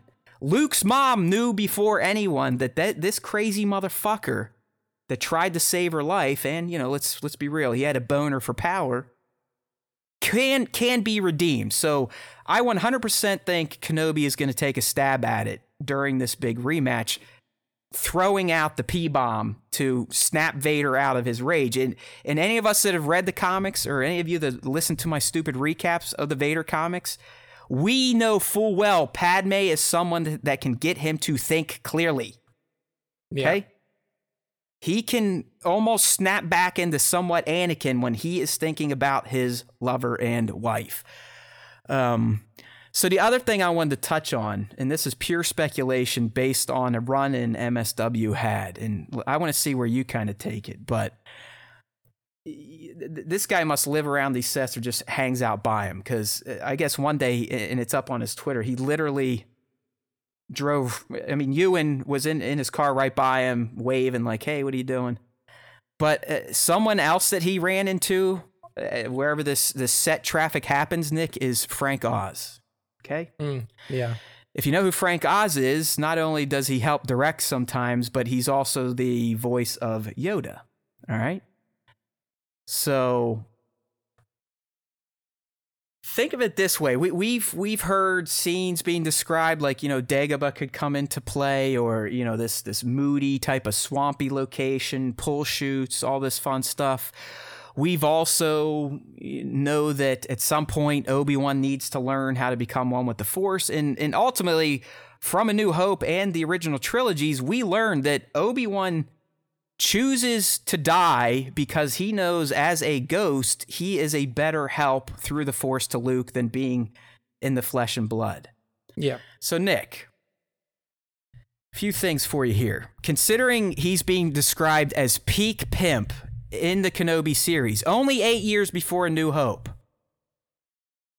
do you feel after this exchange and the realization that shit, that really is my fuck up that is destroying the galaxy, I need to figure something out. I, I need to change my thought process on this Skywalker kid. No longer am I going to get training him early on. No longer am, am, am I going to approach any of the Force stuff like I did with his father. I need to work on myself. I need to get a stronger connection to the Force, less so in my physical powers, more so to my, my mental abilities. Yeah. So, do you think that after this rematch, and the the fact that he knows that he fucked up the galaxy and now he needs to try and fix it. Does he potentially through the advice of Yoda essentially change his method of preparation to get Luke ready for his ultimate test, which is to take out his father. In in in being that he no longer is practicing in like the physical force to make sure he's in peak condition, but kind of taking more of a Buddhist approach, figuring out how to be reborn through the force, all that fun stuff. And that's why when he shows up on the Death Star, Vader's all like, "Oh shit, man, your powers are weak as fuck." Because you know, again, eight years prior, he kicks his ass. Yeah. Eight years passing for a Jedi, I mean, he shouldn't become a frail piece of shit. So do you, I mean- do we think that Kenobi is fundamentally shifting how he is training in the Force, how he may have wanted to train Luke to become the more old, wiser old Ben and taking the path of becoming a ghost versus training Luke traditionally like he did Anakin? Uh, I mean, there's definitely like once the full realization is there that that's Vader, then there's definitely a mind shift change or a mindset change.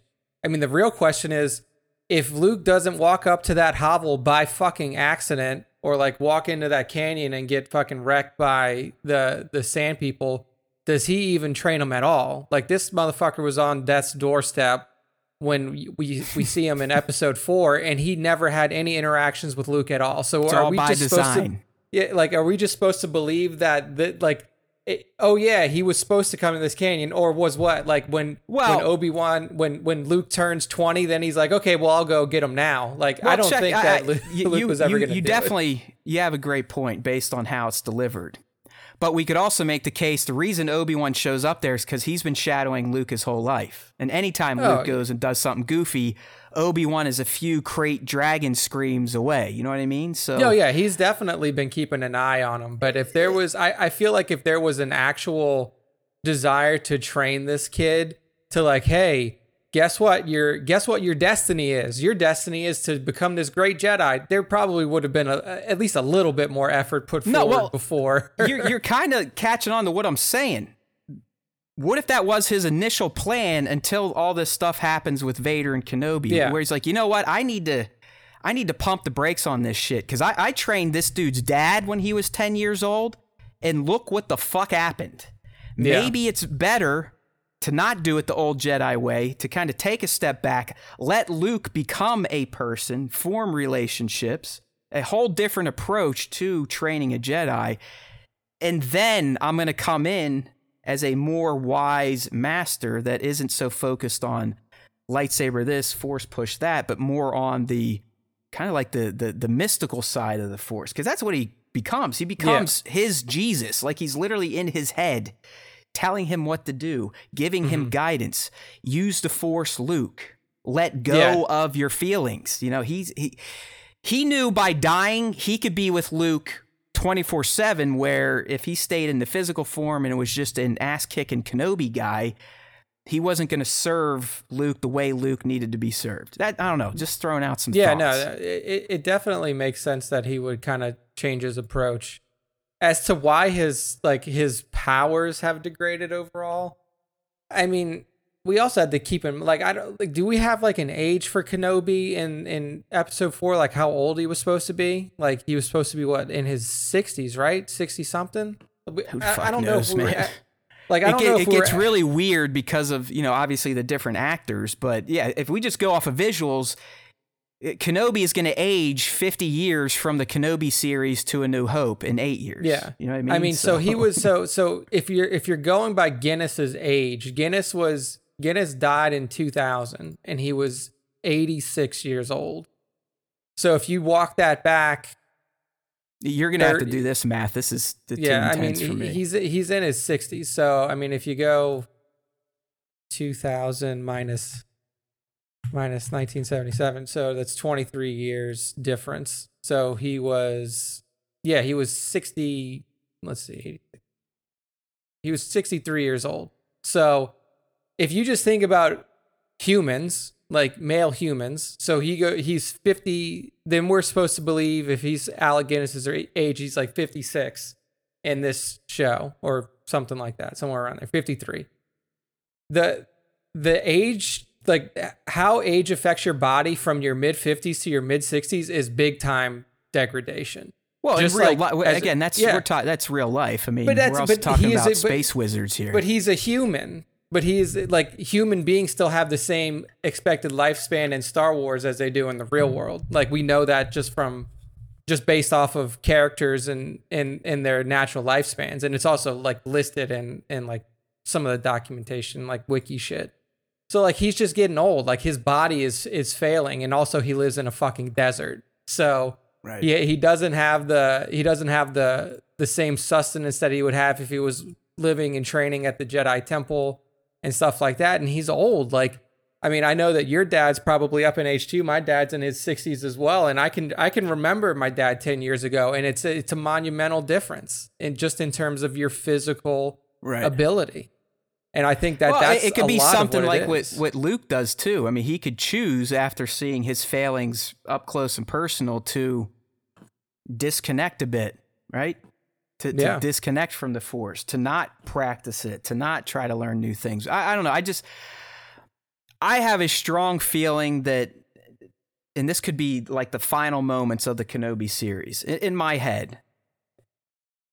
Either he goes to Dagobah after this rematch and is like, dude, Yoda, we're fucked. Like, I'm sure you felt it. You know, I know you don't get TV here on Dagobah, but I'm sure you felt it. Uh, I can confirm it. That guy is Anakin. Yeah, we probably, sh- I probably should have stabbed him in the head instead of Yeah. just walking away thinking he'd die. Um, I, I need some help. And, you know, maybe Yoda's like, well, hey, listen, you need to start focusing on this. And you hear Liam Neeson's voice. And, you know, that's kind of like, or maybe the end is uh, we're back on Tatooine and he's in a, a cross leg position and we hear Liam's voice like Obi Wan, and they kind of leave us with the, the the idea that he is shifting from warrior Jedi mode to more wise master mode and, and learning the the deeper intricacies of the force and how to become one with it once his you know corporeal form uh, disappears. So, yeah, I don't yeah. know. I mean, he he definitely focuses more on the mystical side of things after this, for sure. Like without a doubt. like I said, I, I'm I'm so pumped for Kenobi, man. I, I know that's our question of the week. Like, there's my answer: Kenobi over Book of Boba Fett. Like, it's I don't want to say it's not even close because I'm a I'm a dork and I'm super excited for all this shit. I mean, I'm excited for November 12th when we're supposed to get like a Boba Fett jerk off special. You know what I mean? Like, that's that's who I am. But just as these layers are getting peeled off, Nick, I'm like, whoo boy, this Kenobi could literally be the best Skywalker saga content of all time when it's all said and done. And Yeah. th- this report just just kind of bolsters that thought. All right. So before we move on, we're going to check in with the giveaway. That's right. We're going to now reveal the top 3. Okay? So let me go ahead and make sure our screens are all ready to go. So the top 3 if you remember, I don't, but we revealed the top 5 at the at the start of the show. And now we're going to reveal who has made it to the top 3. Again, order does not matter here. So, up first, we have Burkhead Toys. You've made it to the top three. Congratulations. But don't get too excited because this is not the final win selection round. All right. So, Burkhead Toys is in the top three along with. Do, do, do, do. Kingdom of Weird. Congratulations, you have made it to the top three of the hashtag SWTS giveaway. The first and maybe the last of its kind. So if you're keeping score, we've got Burkhead Toys and Kingdom of Weird have made it into the top three. And the final entry to make it into the top three is. We'll get to it after the break. No, just kidding. It is. Come on, internet. You're killing us. You would never do this to Terry Crews. Come on now. You can do it. You can do it. There we go. Building Uh, suspense. the many roads we trave travel. There you go. So that's our our top three Burkhead toys, Kingdom of Weird, and that tab just closed by itself. So the last many account I roads we just read to you. The many I roads we love it. There you go. All right, so congratulations to the top three. We'll have one more round of, of whacking to go to um, choose to the our final. winner. There we go. I got it out. All right, before we move on to uh, another Kenobi story, I believe we have some words for you. I just got to get the words up on the screen while I'm vamping here. Yep, there we go. The words are up. And now it's time to. Ah! Oh no, it's a bloodbath in here. There's got to be a better way to get my dagger clean and shiny safely than this. This is what I used to deal with when I cut myself shaving before I knew about Manscaped. Thank you, Manscaped, for keeping my dagger slick and ready for where- wherever the night takes me. Manscaped is trusted by over 2 million men worldwide. Join the movement by going to manscaped.com for 20% off plus free shipping with the code SWTS. And, you know, I'll, I'll tell you what, Nick, that is a very true tale. I think uh, every man out there, or or woman, you never know. I mean, you know, women probably like to trim down there too, but we're, we're talking the, to, to the men, the manscape men out there. But at some point in your life, you probably have nicked your balls or your dagger. You know, it's not fun. It doesn't feel good. It's not funny. You know, either zipper nicks or shaven nicks. It's just that that type of skin should not bleed. Do you agree with me? You know what I mean? I agree. All right. So that that's why we have Manscaped to help us. So our our time in the bathroom is not similar to what you'd hear in a horror movie. That's right. You can get the below the waist. They are the below the waist grooming leaders. And the reason is they've got this fourth generation performance package that Nick and I have been talking about all summer. We call it the PP 4.0, and it comes with the Lawnmower 4.0 trimmer, the Weed Whacker ear and nose hair trimmer, liquid formulations, which are my personal favorite, and two free gifts. All right, so the spooky season is here, and Manscaped is getting you set. All right. Performance Package 4.0. You might as well pick yourself up that Lawnmower 4.0 if you have not done so. You never know. Maybe your costume will require some trimming in those mm-hmm. areas armpits, groin. You never know. But Manscaped has you covered. That weed whacker can get your your face all prepped to get the makeup on for all your crazy Halloween costumes and and makeup parties. Manscaped's got you covered. All right, this performance package 4.0, like I said, it's going to come with the lawnmower 4.0, the weed whacker ear and nose hair trimmer, liquid formulations such as the crop preserver, and uh, what was the other one, Nick? That's in the the 4.0. We got the crop preserver, The foot deodorant, the, The, foot deodorant, uh, yeah, all sorts of good stuff. the ball toner. The ball toner. The names are fantastic. I So, know. the you know what names you gotta are do. great. So in addition to all that great stuff, and, and I do stand by it, and I have reordered some of the liquid formulations because of how they make me feel. They make me feel Indeed. manly after I groom down there using my lawnmower 4.0. Uh, but in addition to all this, Manscaped did throw in two free two free gifts into this performance package 4.0, which are the kick-ass boxers that Nick is a huge fan of, and the shed travel bag. All right, so you can get 20% off of all this stuff, not just the Performance Package 4.0, anything at manscaped.com if you use the code SWTS at checkout, which will also get you free shipping. All right, so get 20% off and free shipping with the code SWTS at manscaped.com. That's 20% off with free shipping at manscaped.com as long as you use the code SWTS. Slay your worst pubes and keep your dagger clean with Manscaped. Thank you, Manscaped. Love it. We appreciate you. All right. Sorry, everyone. Maybe I should read those before I get into them. That one required a little bit of acting to kick it off, so apologies. All right, man. So we're we're back to Kenobi here. We got more Kenobi, and this actually came out today. And this this isn't leaking stuff. This is our, our boy Kumail Nanjiani. He got a nice write up in Rolling Stone. uh, specifically for his work on Star Wars via the Kenobi series. And no, I do not pay for Rolling Stone, so I had to rely on Reddit and the people that parsed out some of his quotes. Uh, so if you did read the article, there may be more to it, but in terms of what we found Star Wars interesting, this is what we got for you. So uh, hopefully, a lot of you remember Nick. We kind of broke this a few weeks back, courtesy of. SW Props, uh, who talked with Kumail, right? Yes.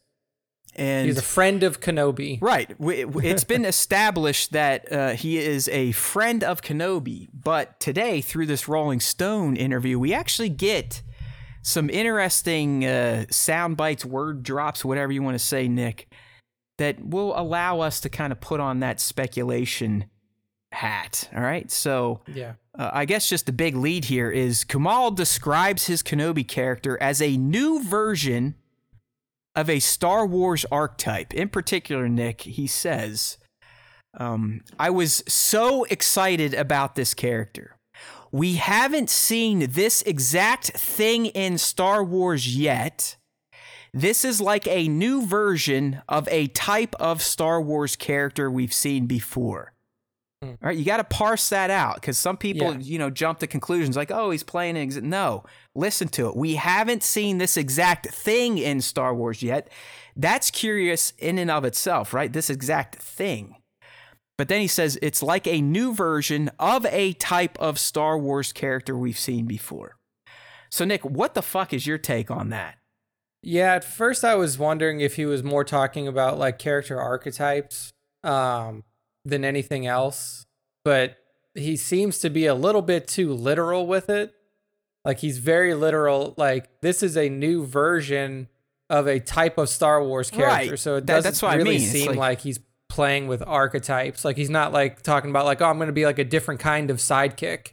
Almost. I mean, Um, he's saying it, it is a type of Star Wars character we've seen before, but it's Yeah. a new version of that type. And I, I just, I don't know, man. It's like my my speculation brain starts to spin here. It's like I'm I'm on some ice right now. I would really, it would be really interesting if he's playing like an AI, like if he's. Oh, beautiful, you motherfucker! I think I think you might have nailed it because I mean, I, I was like, could he be a robot, an alien sidekick, a loopy force user? I'm like, what what are what are some archetypes we've seen before, but there'd be a new version of it, and and I think Homeboy may have just fucking hit the nail on the head. It would be interesting because like there's things that make me believe it's not an AI because like. I mean, I like there are like versions, like I, I guess you could say like any droid at this point in Star Wars is an AI. It's an artificial intelligence. Like, like, you- like more specifically, like K2SO is is more of like a sentient AI independent type of droid than than any of the other ones that we have. Yeah, like if you want to get very literal, of course, but you know, we could also just think an AI truly is just software based, right? Yeah, it's, like a screen it's- it's- talking to you. Yeah, and- but then at some point he's like, he's like, oh, I was standing next to to Ewan, and then the scene started, and then I was like, oh, I'm I'm talking to Obi Wan Kenobi now. So it's like he does kind of say a few things to kind of eschew it, but the way that he puts it, it's like it's a it's a character that you've seen, but it's a new version. It's it's it's something like it's similar, but it's not the same. It's completely new. Like an AI would be interesting because it's almost like a pro, like I don't know. It would be different than like it would be different than like R2 or C3PO or Yeah, something well, like here, that. here we go. It would be, and this actually just happened in the comics. It's the only reason I'm thinking about it.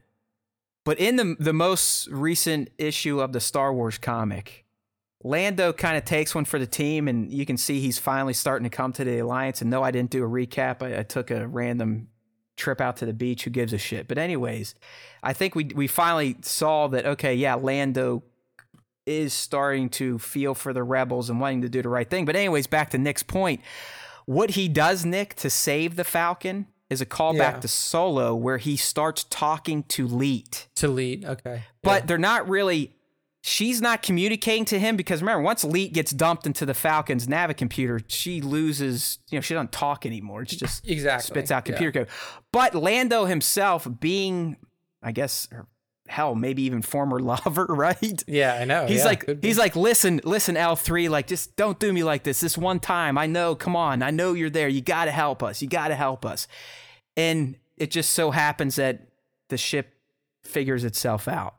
Yeah. Um, so, so I'm kind of, it, it's almost like that to where, yeah, droids are droids, but if they offload their AI or their their conscious, I know it's all weird things to use for a droid, but maybe that it, could be something like that. I don't know. It could, yeah, it's it's complicated because like we've seen the alien sidekick, like we've seen a lot of different archetypes in Star Wars before. So for this to be like completely new, it would be interesting. And I don't, so I'm like struggling to figure out if it's like, oh, like I'm playing a new type of alien that we've never seen before, which would Right. be it wouldn't be special for Star. We see new aliens all the time. Like every movie that comes out, there's a new fucking alien in it, so not a big deal.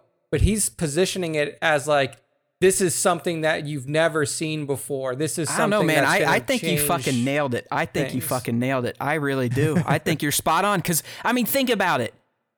Kenobi's sidekick is just software. That is perfect for the character of Kenobi because he didn't even like talking to, you know, R4 or whatever the fuck his droid was. I mean, True. he hated, he, ha- I mean, Kenobi for the most part hates machines. He hates flying. He hates ships. He didn't really, he's, he was never that attached to R2 and 3PO, not like Anakin. I mean, look at how Anakin takes to R2 and R2 technically meets Obi-Wan first. Like Obi-Wan Yeah. wants nothing to do with these assholes. So I think my man is fucking spot on. And and Kumail Nanjiani playing kind of a sidekicky AI that that's got some one-liners. I think it's fucking perfect. Yeah, I can think it'd be really 100% fun. see these two either, you know, Kenobi carries around Kumail's uh, character in like a data pad or something. And and that's the new type of sidekick we get. Yeah, yeah. I think that would be fun. It would be a fun way to do it because It I mean, checks all Obi- his boxes for the quote, if anything. Yeah, like if you're Obi Wan Kenobi, who like essentially who can you trust in the galaxy? You know, like you can't just be a, a barfly and like It'd be like his have Siri, right? It, it almost Yeah. like his character is almost like his Siri. Like, hey, Kumail, I, what's going on here? And stuff like that. I don't know, man. I think you hit it. I, I I'm at least gonna. I, I'll run with it. I'll give you the credit. but you know, we we usually like to kind of put our speculations in stone. I don't know if he's ready to do it yet, but I, I think Nick Nick really figured this one out. I do. Uh, and it's it a would. fun It- it's a fun idea. We have I not like that. seen this exact thing in Star Wars yet. Not that he's a thing. I think it's just. I think when he's saying thing, he's talking about just the scenario and the setup and Yeah. the dynamic. Um, but being a new version of a type of Star Wars character, okay. There's always sidekicks. This, if he was just AI based, or not not a robot, but something like that, even a hologram. That's something we've never seen before, but it is an existing archetype in Star Wars. So Yeah. I'm running with it, man. I, I'll uh, I'll take that one to the bank. I think he fucking solved it. Yeah, I mean that, that would be it would be pretty awesome. I think it would be a fun dynamic to play off of because it essentially gives Kenobi somebody to talk to that he can implicitly trust. Like, you know, if if this isn't like some sort of like cyborg that, you know, or something like that, it's something that he literally like has uh like control of for lack of a better term, then it could be like his constant companion. Yeah, he'll he'll become like uh, Joaquin and her, In that- right? yeah, I was saying that movie her. But anyway, so I mean, he he went on and described some other stuff, and I still don't think it cancels out Nick's prediction here because I mean, he goes on to talk like. eh, I guess before acting with Ewan, he was told like my character is supposed to be a little bit intimidated by him, and and and Kumail's like I was a little bit intimidated. You know, it's fucking Obi Wan. What are you gonna do? So I, I still think that that plays into him possibly being like a, a, a hologram or or a non corporeal character a or a droid character. I, I'm Yeah. liking this. And then last but not least, he describes kind of a scene. Um, all right, so so he's talking about you really feel like you're there. The first scene we shot, it was Star Wars outside the windows with aliens walking around and ships flying by and all this stuff. But the rest of it just looked like a warehouse.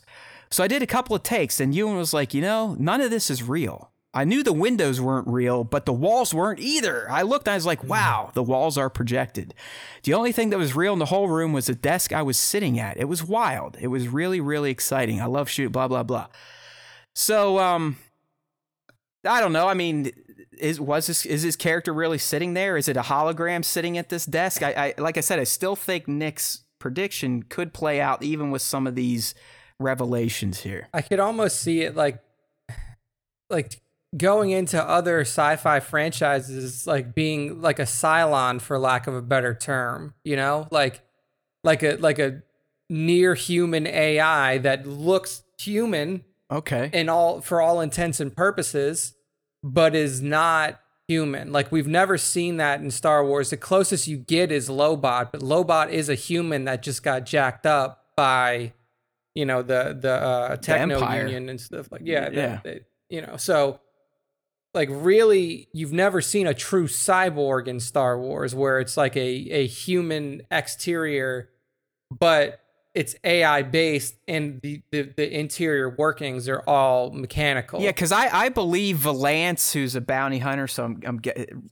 in War Mm, yeah, the like, Bounty yeah. Hunters. So I think Yeah. he's canon, but I believe he's not. He's more traditional cyborg, where there there is some like flesh and guts still in there. You know, kind of like Yeah.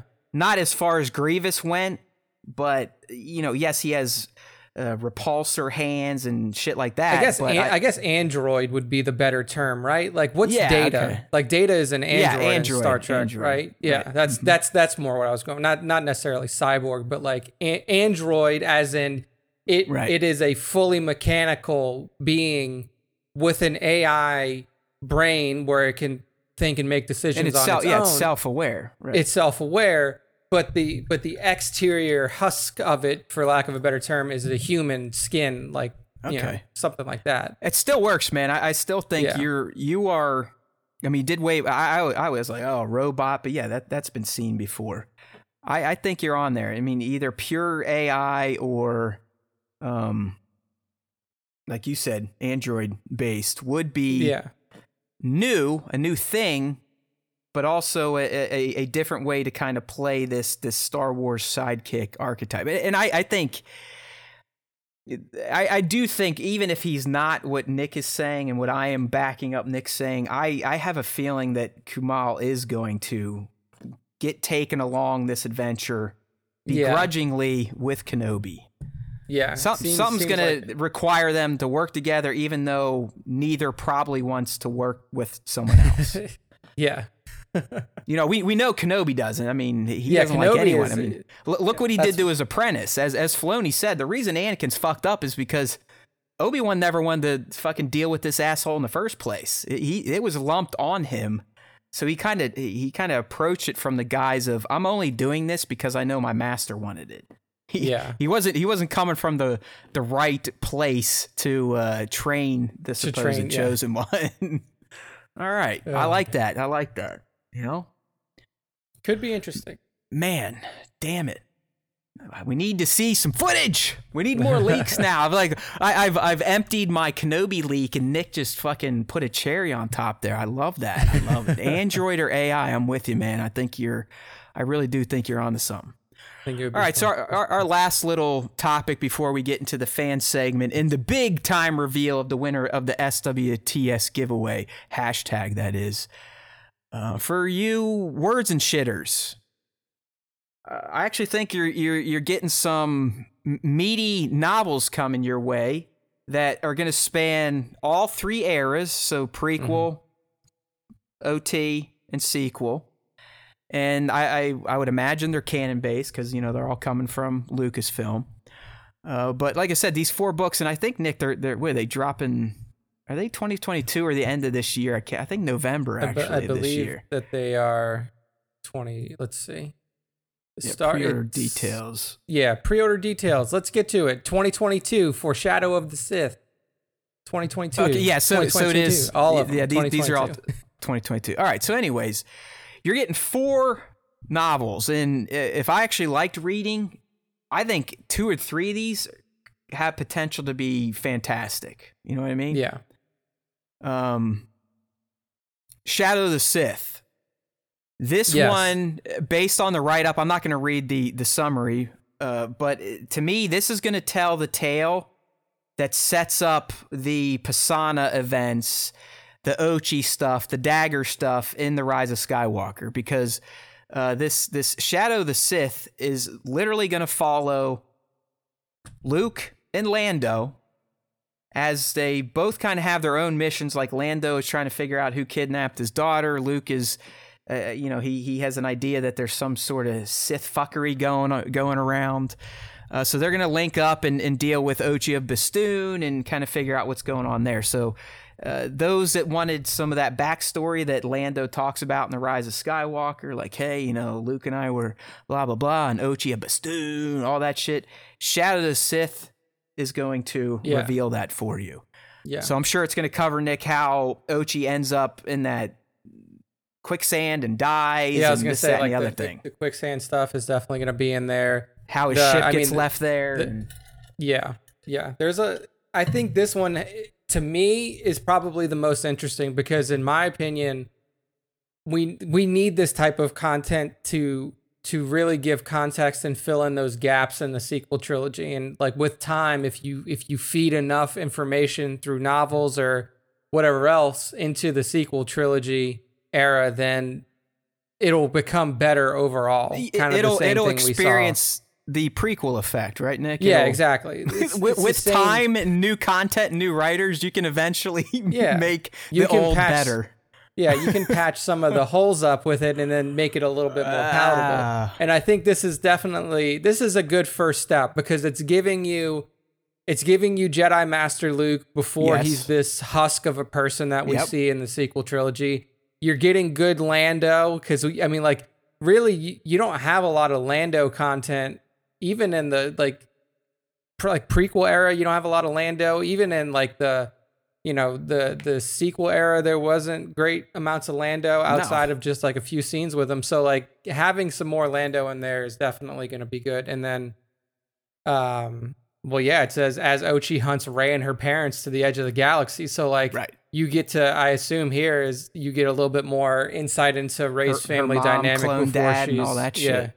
Before she's abandoned on uh you know Jakku. jack Uh, Hell, maybe even that. I mean, maybe even that is fleshed out. So, uh, like I said, those that do like to read, I think these four books have great potential. With with Shadow of Sith probably being one of the more engaging uh, ones to me because I, yeah, I love lore, learn about lore, and is you know the sequels they are what they are. They they they disappointed in the end, but I you know I still would love some backstory for some of those tales. Why the fuck not? I mean, for Same. Christ's sakes, after The Force Awakens, I decided to give my daughter the middle name of Ray. I was heavily invested in the fucking sequels, okay? So um, anything to, as Nick said, to kind of pad them out a bit more, maybe plug some holes or, or add a little insight into some of the narratives they discussed is, is A-okay with me. yeah Uh, up next, Brotherhood. This is one that is uh, going to be in the prequel era. In particular, it's going to cover the uh, tales of Anakin and Obi Wan with a specific payoff on a line used in the prequels where we're going to see what these two get into on Cato Neimoidia, right? Yeah, Uh, that was exactly like the the exact line was like, "Oh, that business on Cato Neimoidia doesn't count." When they were talking about like who owes the other, it's like, "Oh, now Right. I owe you," or something like that. So uh, this this tale, Brotherhood, I, I think even beyond that, but it's going to flesh out just that little line. And for a dork like me, Nick, I I love that type of shit where the, you know you, you get one little line casually spoken in the prequels, and now you know Yeah. twenty plus years later.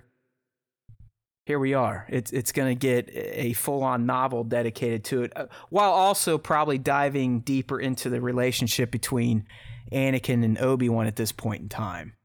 yeah, yeah, Um, so, because we, we are going to see some Anakin at the rank of Jedi Knight within this book. So he's not Mhm. just Padawan. yeah, the the players involved in this one are good. I mean, you have Anakin, Obi Wan, and and Ventress, so you get a lot of the the fan favorites, Mm-hmm. obviously from the from the Clone Wars era, and then th- I mean, this story uh, it, uh, apparently this whatever happened on Cato Neimoidia was good enough to get an entire novel written about it. So that's pretty cool. So, um, Yeah, yeah, just, I'm- I mean, again, I'm like, man, I wish someone was making movies out of these. I know, right? I, If would they- like, to that watch this been stuff. Like a, even this would have been cool, like a like a cool like hour, hour and twenty minute long Yeah. animated something. Yep. You know. oh well. The next one is is more of like an anthology series. It's called Stories of Jedi and Sith, and it it really is kind of a. It takes the approach of shorter stories about legendary Jedi and Sith struggles between the light and dark that have happened throughout the ages in Star Wars. Um, you know, it says uh, it's a middle a middle grade anthology, so this is not going to be like an It's for adult like dummies like me. Then like that. it's like see see Luke run, see Leia jump. Leia jumps high. exactly exactly and it, there's 10 different authors with with different tales uh, from the saga's most popular characters it says so you got luke Yep. you got vader you got obi you got asajj ventress and, and and many others that will be involved in this anthology series and uh the last one here padawan by kiersten white this is another um i guess this would be like another middle-aged slash like young adult novelization um and it's about Obi as a Padawan, so it's not about Anakin as a Padawan. So, um, uh, when he was under the tutelage of Qui Gon, and you'll see a lot of their adventures from a from a Obi Wan Padawan perspective. So, uh, for me, the, the- definitely the top two, uh, Brotherhood and Shadow of the Sith, seemed like seemed like the two that I could really sink my teeth into. Uh, before we went live, I told Matt that that you know since reading the the trilogy, the new Thrawn trilogy, I'd really kind of fallen off of the books. Um, I tried to read the first Chaos Rising novel, and it just it just wasn't nearly as good as the as the proper Thrawn trilogy that was released by Zahn um, in new canon. And then even the the the Light of the Jedi, and I know that a lot of people here have either read it or listened to it, and I got like halfway through it, and I just it just didn't grab me. Um, and I know that you know oftentimes what happens with a lot of these novel series is that the first book is kind of a slow burn, and then once you get past it, it, it really picks up. I've seen it happen in other Star Wars series too, but it just you know maybe in, in the coming you know wh- whoever knows how long coming years I will eventually pick it up and finish it. Um, but yeah, it was it's one of those things that I'm hoping that these two novels here will pull me back into the expanded universe novels. Yeah, I I mean, I might contemplate some audio versions of this. Um, well, hell, it looks like they are hitting next summer, and if Yeah. if if my favorite person to listen to takes his summer break again, it'll be perfect. I'll just listen to it once Stern goes off the air for eight weeks or whatever he did, and, and there we go, get him in there. But I, I'm with Nick, I, and that's why I was like, you know what, I'm I'm gonna fucking post this because while they're books and that's not really my bag, the content I think is ripe for some pretty excellent Star Wars lore to, and new canon to be delivered. So keep an eye out. Those that do read it, let us know what happens because I'm sure as we say we're going to read it, we're, we're just bullshitting you. We're not going to fucking read this stuff. So I have now admitted that that I'm not reading. Like Yeah, I, I tried to. I really Notes. did. I really did. I tried to, and it just it just didn't grab me. It maybe, but hey, I know you never know. Maybe this Shadow of the Sith will, will really pique my interest. yeah, who knows? You, you- maybe you'll you'll be a big fan of the writings of Adam Christopher. You know, Yeah. maybe maybe he will speak to you differently than the His- Who's that? Zahn? You don't you don't like Zahn's Thrawn? Shit, well, it was so- it? It was uh, Soul. Soul. Oh, well, okay, Zahn's Soule. Thrawn, the original Zahn, like the the the one that just came out, the like the the proper Thrawn trilogy that just came out in canon was great, but the Chaos Rising one, like the younger the younger good. Thrawn, really just All did not didn't get there. Fair enough. Um, yeah. So this, yeah, I mean, we'll see. We'll see. I'll give it a try. That's all I can say is I'll give it a try.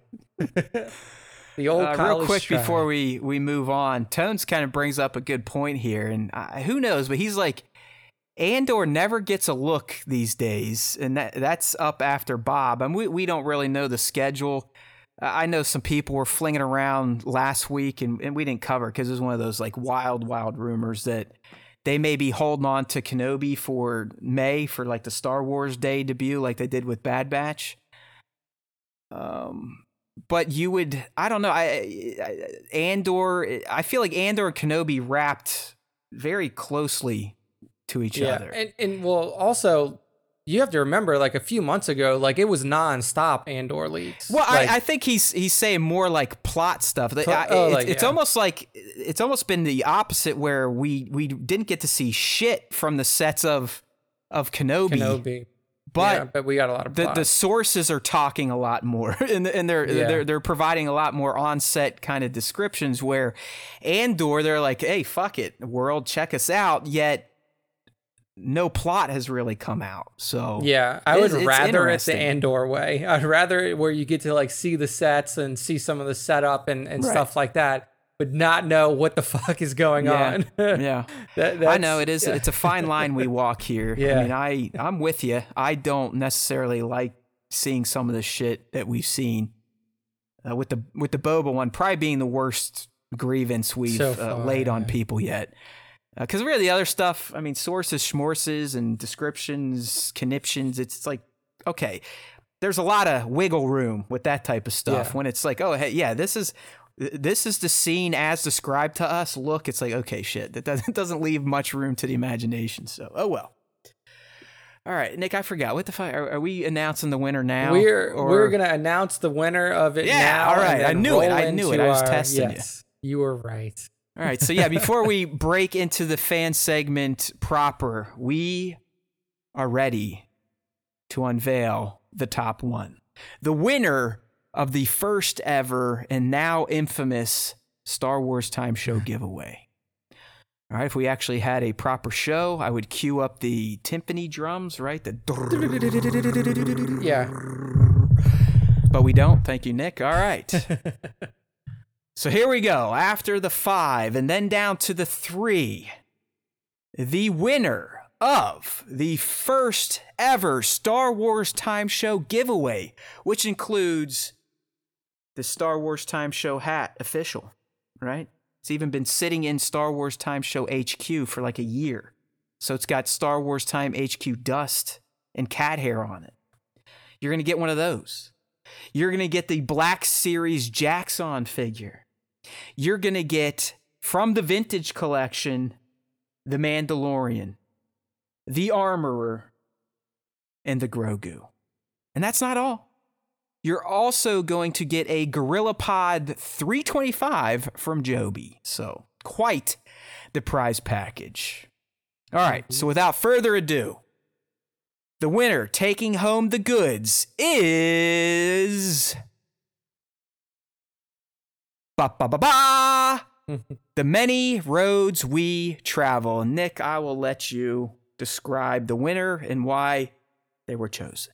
Yes. So the the reason we chose this winner, Amber Rhodes, was because just like Matt experienced in his life uh, not too long ago, and just like George Lucas has told us many times in the past, Star Wars is about what? Family.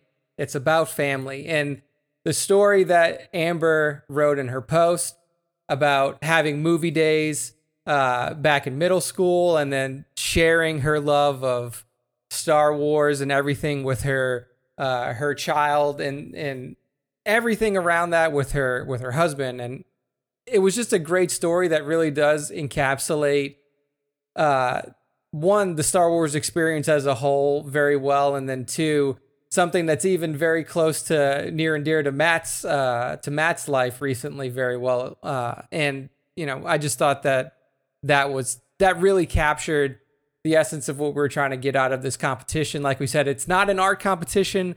Amber did not post an art picture or anything like that. She posted a picture of her and her son and or her child. I don't, I don't know if it's a son or a daughter. I don't want to uh, speak out of turn there.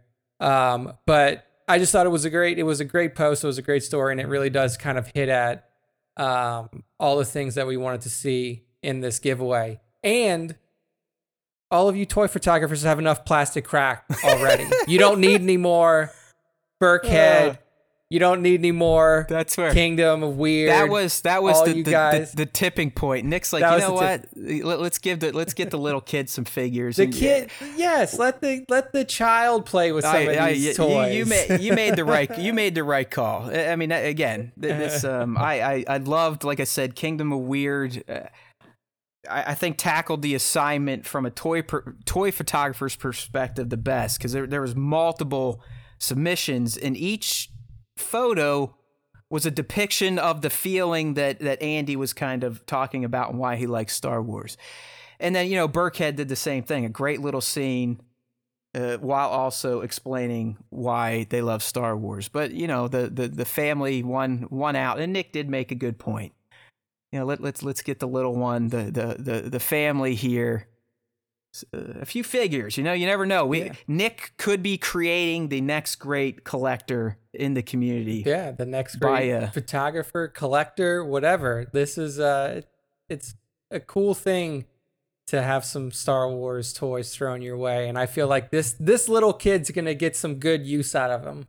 So there we go. And, and, and fear not, we'll we'll do it again. It's not like anyone buys these hats, so I've got at least four or five more to give away. So we- we'll, we'll definitely think about another one here. Um, I don't know, maybe end of year or or beginning of 2022. But I've also I'm like, you know what?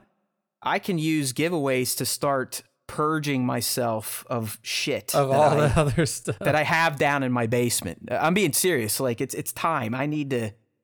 You know, they might not be brand new, but I'm I'm sure most fans wouldn't balk at getting a, a bundle of, of Black Series figures or and this that and the other thing. So um, we had fun. We'll keep it up.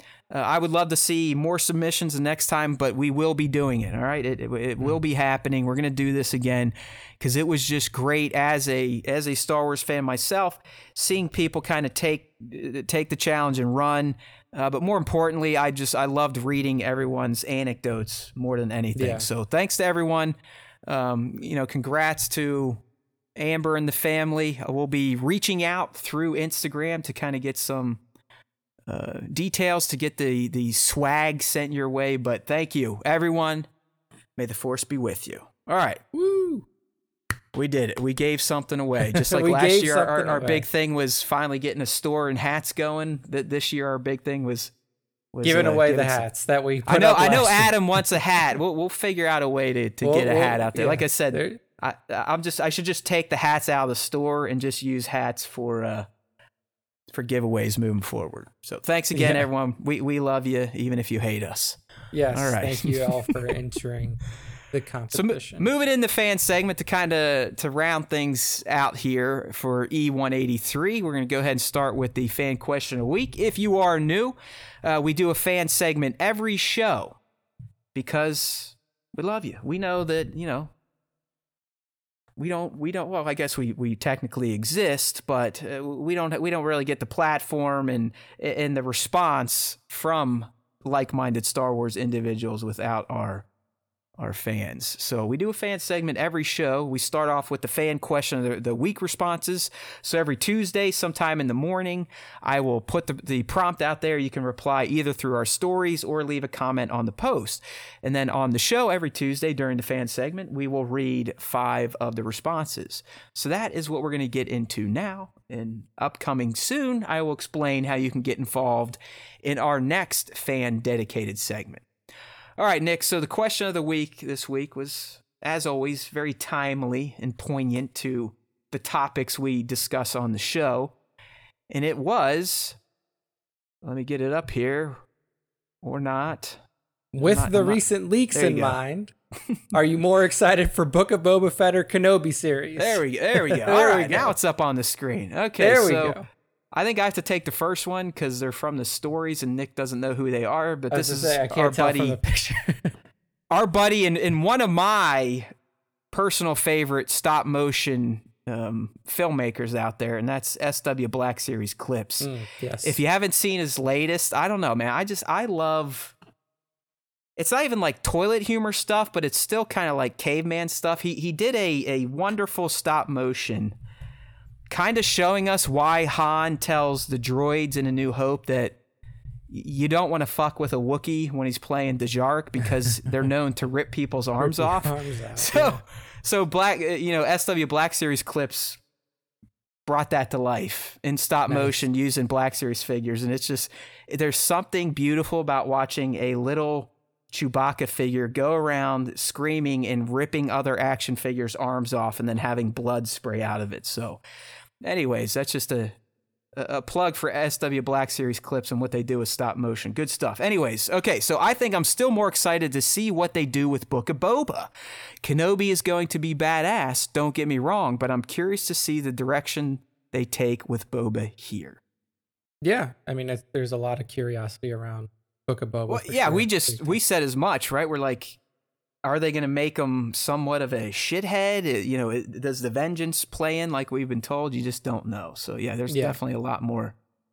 the fuck's going on here, Slack? oh no. I think. Uh, what are you trying to get to the next one? Well, yeah, for some reason, uh, whatever. I figured it out. All right, there you go, It's- Nick. Arc Arc Trooper Collector. Yes, Arc Trooper Collector says while it's exciting to see Ewan McGregor back as Obi Wan, Book of Boba takes place in a time period that hasn't been fully explored aside from Mandalorian, and having the character as uh, as a clean slate leaves it for more interesting stories and ways to take the character. In Kenobi, however, we know Obi Wan as a character thanks to four movies and the animated series. So many people have an expectation of this character in mind, and uh, knowing Disney just makes me more worried about the series than exited. excited. That was Okay. a long, long sentence. That was all one sentence. That wasn't even. Yeah, you, uh, you you took a pause, Nick. I'm disappointed you didn't try to like make yourself pass out reading that. I was yeah, like, that- oh that- my god, I got to stop here at some point. So basically, what he's saying is that uh, he does not trust Disney to do uh, Mr. Hello there correctly. Is is what I'm gaining right. out of it. Hey, Hey, that's a it's Everyone- a legitimate concern. there you go. Um, next up, Journal of the Wills says I'm more invested in Kenobi as a character than the uh, in the few tales, canon and legends that I've covered this part of his life. Even though I like what I'm hearing, I'm still much more wary about the Kenobi show than Boba. With Boba, I can just go with the flow. I'm not hugely into Boba as a character, but I know I'll enjoy it. With Kenobi, there are too many things that I love to see or don't want to see. It's interesting. By the time Kenobi comes around, I'll probably have managed my expectations. Trailers, etc., will probably help. But right now, I'm a little nervous about it. So that's the second one nervous about Kenobi. I know. I don't. I, I guess I don't quite understand that. Like, I'm fucking pumped to Yeah. see Kenobi. There, there's no nerves. Like, oh no, they're gonna. I guess I, I'm just not a fan that goes into Star Wars stuff with kind of a negative mindset, which is odd I- when you think about who I am as a person. Where I live in the fucking negative. Like Yeah. I am, I wake up basically going, like who could who could I fucking yell at today? yeah, I, I think like for for a lot of people who were heavily into the EU, which Journal of the Wills probably Okay, was, you yeah, just have to let that I go. that. Like you have to let it go because that's what he called out. He says, you know, canon and legends stuff has covered. it. Like you got to let it go. I I went Gotcha. into I went into TFA really loving the Jaina Jacen Solo angle and everything that was built in the old EU too. But like I went in, I was like, it, it's it's likely not going to be that. And and you All know, right.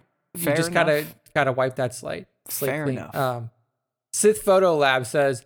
I'm going with Boba on this one, as we do not know how Kenobi. his story ends. People just fucking hate Kenobi. Now we know. Don't do any more Kenobi content. uh, don't get me wrong. Kenobi is going to be epic from what we know, uh, and there's a lot of his story left to be told. Yet we all know how his story ends. I mean, do we really? Because nobody's ever really dead in Star Wars, you know. Because I've heard that Episode Ten is going to be Kenobi in a zombie body, and he's going to come back to life, and he's going to train Rey's daughter. as Vision Ultron. Yes, exactly. uh, Zane Reeves Visions to close out the the question of the week says Book of Boba Kenobi is more or less a clean cut Jedi who's grounded in his Jedi morals as a bounty hunter with a sense of honor. And now the new crime lord, Boba's character is in a gray zone. I really Well, want to see. That's kind of what we hit on. Yeah, yeah. I I really want to see where it'll take the new crime organization formerly run by the Hutts and Fortuna. So yeah, I mean every so everybody wants Boba. Everybody's a Boba Yeah, I Fett mean- homer. According to that concept art, it, it's gonna open If with him fucking- being like, "Yeehaw, motherfucker!" He's on a rancor, Yeah. like coming through and punching out the bunch of assholes he used to hate. Dude, that would be hilarious. You know, it'd be funny if he just had a Rancor ranch. It wasn't even like he's like he doesn't actually like go and fuck people up with it. He's just got a bunch of Rancors. he's like that he no, he's like he's like. Kuil. He's like Kuil in the Yeah. Mandalorian training blurgs, right? He- Yeah, he exactly. becomes a, a Rancor trainer, and that's what kicks off the book of Boba Fett. somebody steals one of his Rancors. Yeah, and he's like, "No, I loved her." I got it. It's just like John Wick, except Yeah, somebody, yeah, somebody There you his- that's the whole steals that's his rank or, or, or kills kills, the rancor. Rancor. There you go. That's the whole you deal. got it. Oh man, right. good stuff. All right, so now is the time to move into the top five Star Wars fan arts features of the week. And as Matt tells you every week, to get involved in this little shindig, you need to use the hashtag Star Wars Time Show on all of your toy photography posts or any art posts that you do that are related to Star Wars, and tag us at Star Wars Time Show on the Instagram, preferably. That is where we do all of our business on the Instagram. That's right. So, first up this week, 529J at 529 underscore J has, has definitely been one of my uh, favorites recently over the last couple He of s- months. he speaks to you, I think. Nick, it speaks to me too. I mean, he he gets featured by me, and that's how it makes it to you. but Jay, to me, is probably one of the best creatives when it comes to what I call hashtag Star Wars humor. right? yes, I agree with that. Like, he's really good at these creative, humorous shots, these crossover shots, that- Mashups. mashups, Yep, yep, exactly. So, what we see here in this shot is a. a beautiful moonlight dance between Kylo Ren and mm. Rey on top of a building in what looks to be New York City because you can see the Empire State Building there in the background. And it, it it's for those that are really of the the the Reylos out there they used to call themselves the people who were all about the Kylo Well, it- it's also a play on story. La La Land, like the La La Land poster, Nick, where you had um, homegirl and homeboy, Yes. literally like da- dancing, dancing like this. So, so it was a it's a fun shot here by have Ed you ever danced with the devil in the pale in the moonlight? pale moonlight, right? Uh, but yeah, it's a fun it's a fun shot here with TLJ. I believe this is TLJ Kylo and the Yep. uh, TLJ And Ray. Rey. So Correct. fun fun stuff there at five two nine underscore J. I just like like like you just look at Kylo, and the, you can actually he's like looking into her eye. Yeah, you know? you could envision like Adam doing this. Yeah. though. like I, I could actually see him pulling this off. I mean, the dude's a legit actor. What what's he coming up in that I kind of want to watch? It's Last the- with Duel. Affleck and Damon, right? The last duel. Yeah, Yeah, I've The heard good Last things. There you go. I've heard good things about that. So. oh boy, I know who did this next one. This next one here, oh yes, we we all know this man at Daz Tibbles with an I mean just a mind-blowingly good Kenobi poster that he just pulled out of his head. So you see uh Kenobi there as one of the main focuses and then you also see one of the what is this the fifth brother? I can't remember which well, brother. he's Nick. He's giving us what his interpretation of what Sung Kang's going to Yeah, look Sung like Kang. as an inquisitor. Yes. So is it, it, it- yeah, fifth brother? Then here we go. This honestly, this would be like if you know if if we were cool and Daz was like our in-house artist. Yeah. When we were talking about Sung being the fifth brother, we would have commissioned him like, to hey, make man, this just- right just here. Draw it up. Draw it. What will what will this look like? We need to get a SWNN type of person on staff here that can just draw all of our ideas or, or all of our leaks. Um, but no, I mean this one's fantastic. I mean, you can even look in there and you can see the the helmet. Like look on the look on like Kenobi's like like right side. That's uh Enfys Nest's helmet right there. It looks like. Yep. And then you also see the Vader helmet. You got the you got the Mm-hmm. Yep.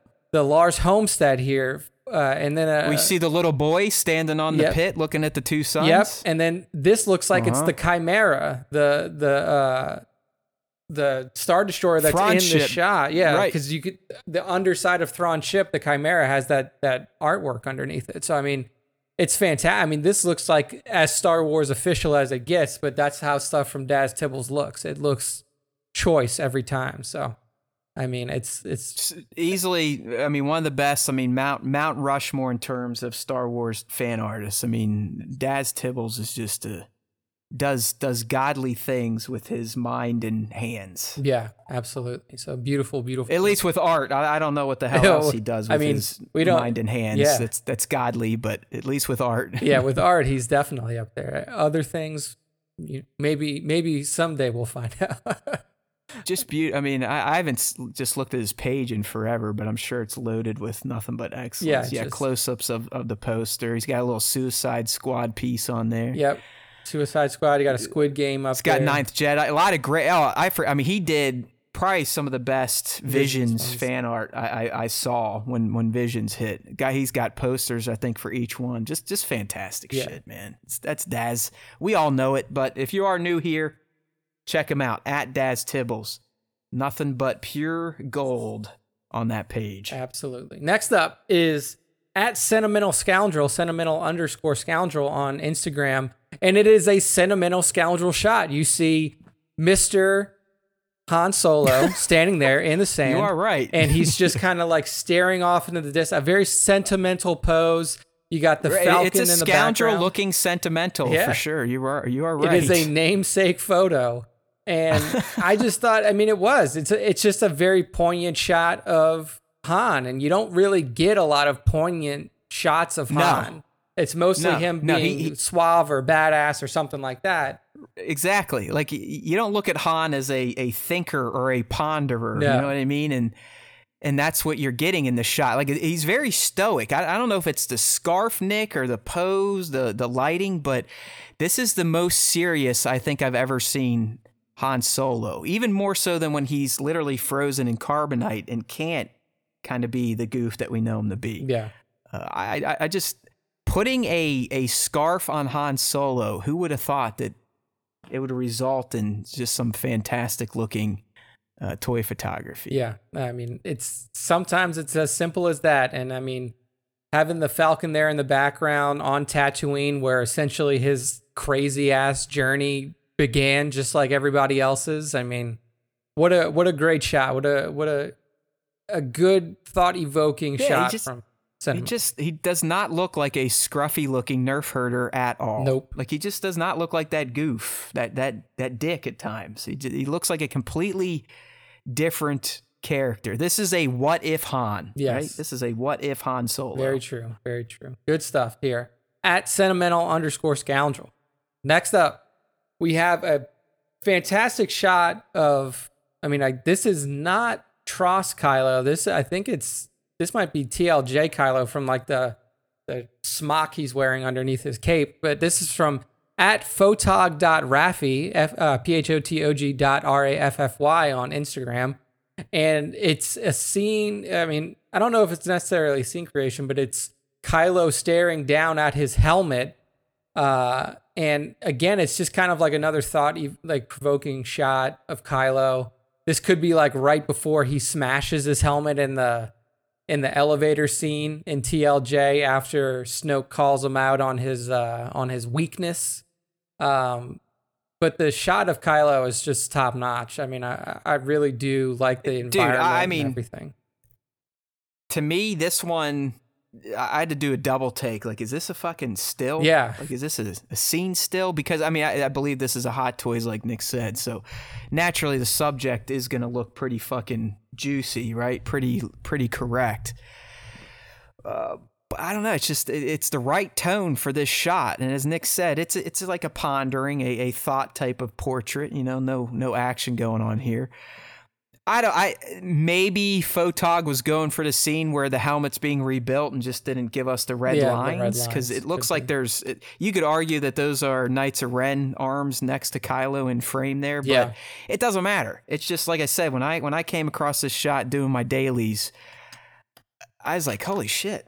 I mean, it, this this could be Adam Driver in the flesh. No, it looks yeah, it does. It really looks like a real person standing there, which all all credit to the lighting and the uh Yep.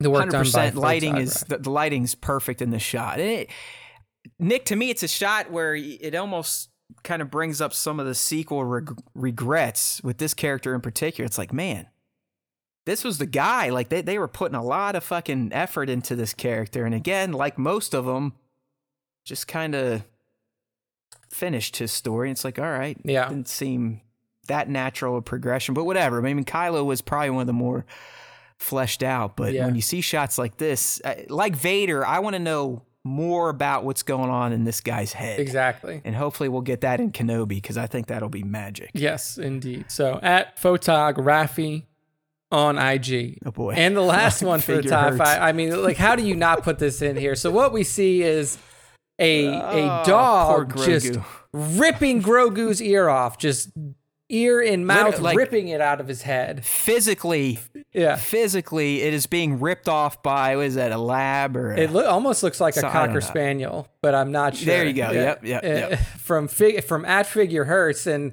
and look, we, you know, sometimes we do back to back top fives. I believe figure hurts was a top fiver last week as well. Uh, but this one's with, just with this Grogu. Yeah, with he's getting some legs out of this Grogu. this Grogu's getting him a lot of mileage for sure. But this shot, it's just too good to not put up there. I mean, like, how do you not have a, how do you not make the top five with a shot of your dog ripping Grogu's ear off? Like, it's just perfect. And it's not even Nick. I mean, I don't want people to think like I'm I'm a psycho. It's it's not even the, the that Grogu is having his ear ripped off. It's it's the practicality of it, right? Getting a dog to play along, using the effects on Grogu. To, I don't know if it's putty or whatnot, but it, I mean, it looks like you can see like sinew and other tissues being ripped out. But I think my favorite part, Nick, is looking Grogu's face the whole time, and then at the, the very last slide, I'm, I have it on the live stream now. When it's fully ripped off, he's just like, like, ah. like the whole time, it's just like he's not crying or mad. He's just like, oh fuck, like, like- what the fuck's happening here? Yeah. Something's ripping my ear off. State of shock. Just doesn't know how to handle it. Yeah, in the last shot, he's like looking right at camera, like, "Oh fuck, Yeah. I think something's missing from the side of my head." I don't know. I love Oh it. Oh man, it's great stuff. It's great stuff from that figure hurts. And I mean, yeah, you you kind of hit on all of the the beats on why this really makes it in the top five. Fully practical, down to like the the paint, the putty, whatever he uses. actually getting his dog to do this. I mean, I'm assuming that what he did was he just took like one of those uh those like uh which rawhide bones and painted it green. So his dog obviously just wanted to eat it anyway. Uh I don't know, man. I mean, I have this is the Hot Toys one to one scale Grogu, and I think that's the fucking. that's just the actual I I mean, maybe he'll let us know because that, that was another thing. I was like, man, it's impressive that he's just even willing to let a dog possibly chew into this. yeah, I mean Uh, but I, I'd imagine it's like you can see the dog's eyes looking, so I'd imagine he had someone either keeping its attention or getting it to turn its head. I, Yeah. I just, I know Plastic Action has done some cool dog shots. It- it's just, I don't know. I, I like the way this this guy thinks at Figure Hurts Oh, yeah. because the one we did a week or two ago, if not last week, was another full practical where he created a cream. smashed ice cream cone that Grogu slaps on Din Din's helmet. And then this one, it's just it's the thought process that I appreciate at Figure Hurts, and then the fact that you know he can he can bang it out once once he comes up with the idea, banging it out using a dog, using a high end collectible, and and really going for full practical Yeah. effects here. fantastic stuff at figure hurts on the ig and that's the end of the top five and that's the end of the show so matt why don't you take us home bring us in with the dance You got it. Here we go. I'm shaking on the screen if you can see me. If you tune into the live stream, if not, give it a try one time. You can even watch it uh, recorded. You don't have to be here during the middle of the day because we know most people probably aren't available on a Tuesday afternoon to watch the show live. It doesn't matter. We're here. We've made it to the end. Now it's time to learn you on all things StarWarsTime.net. That's right, StarWarsTime.net. That's what we're looking at right now on the screen.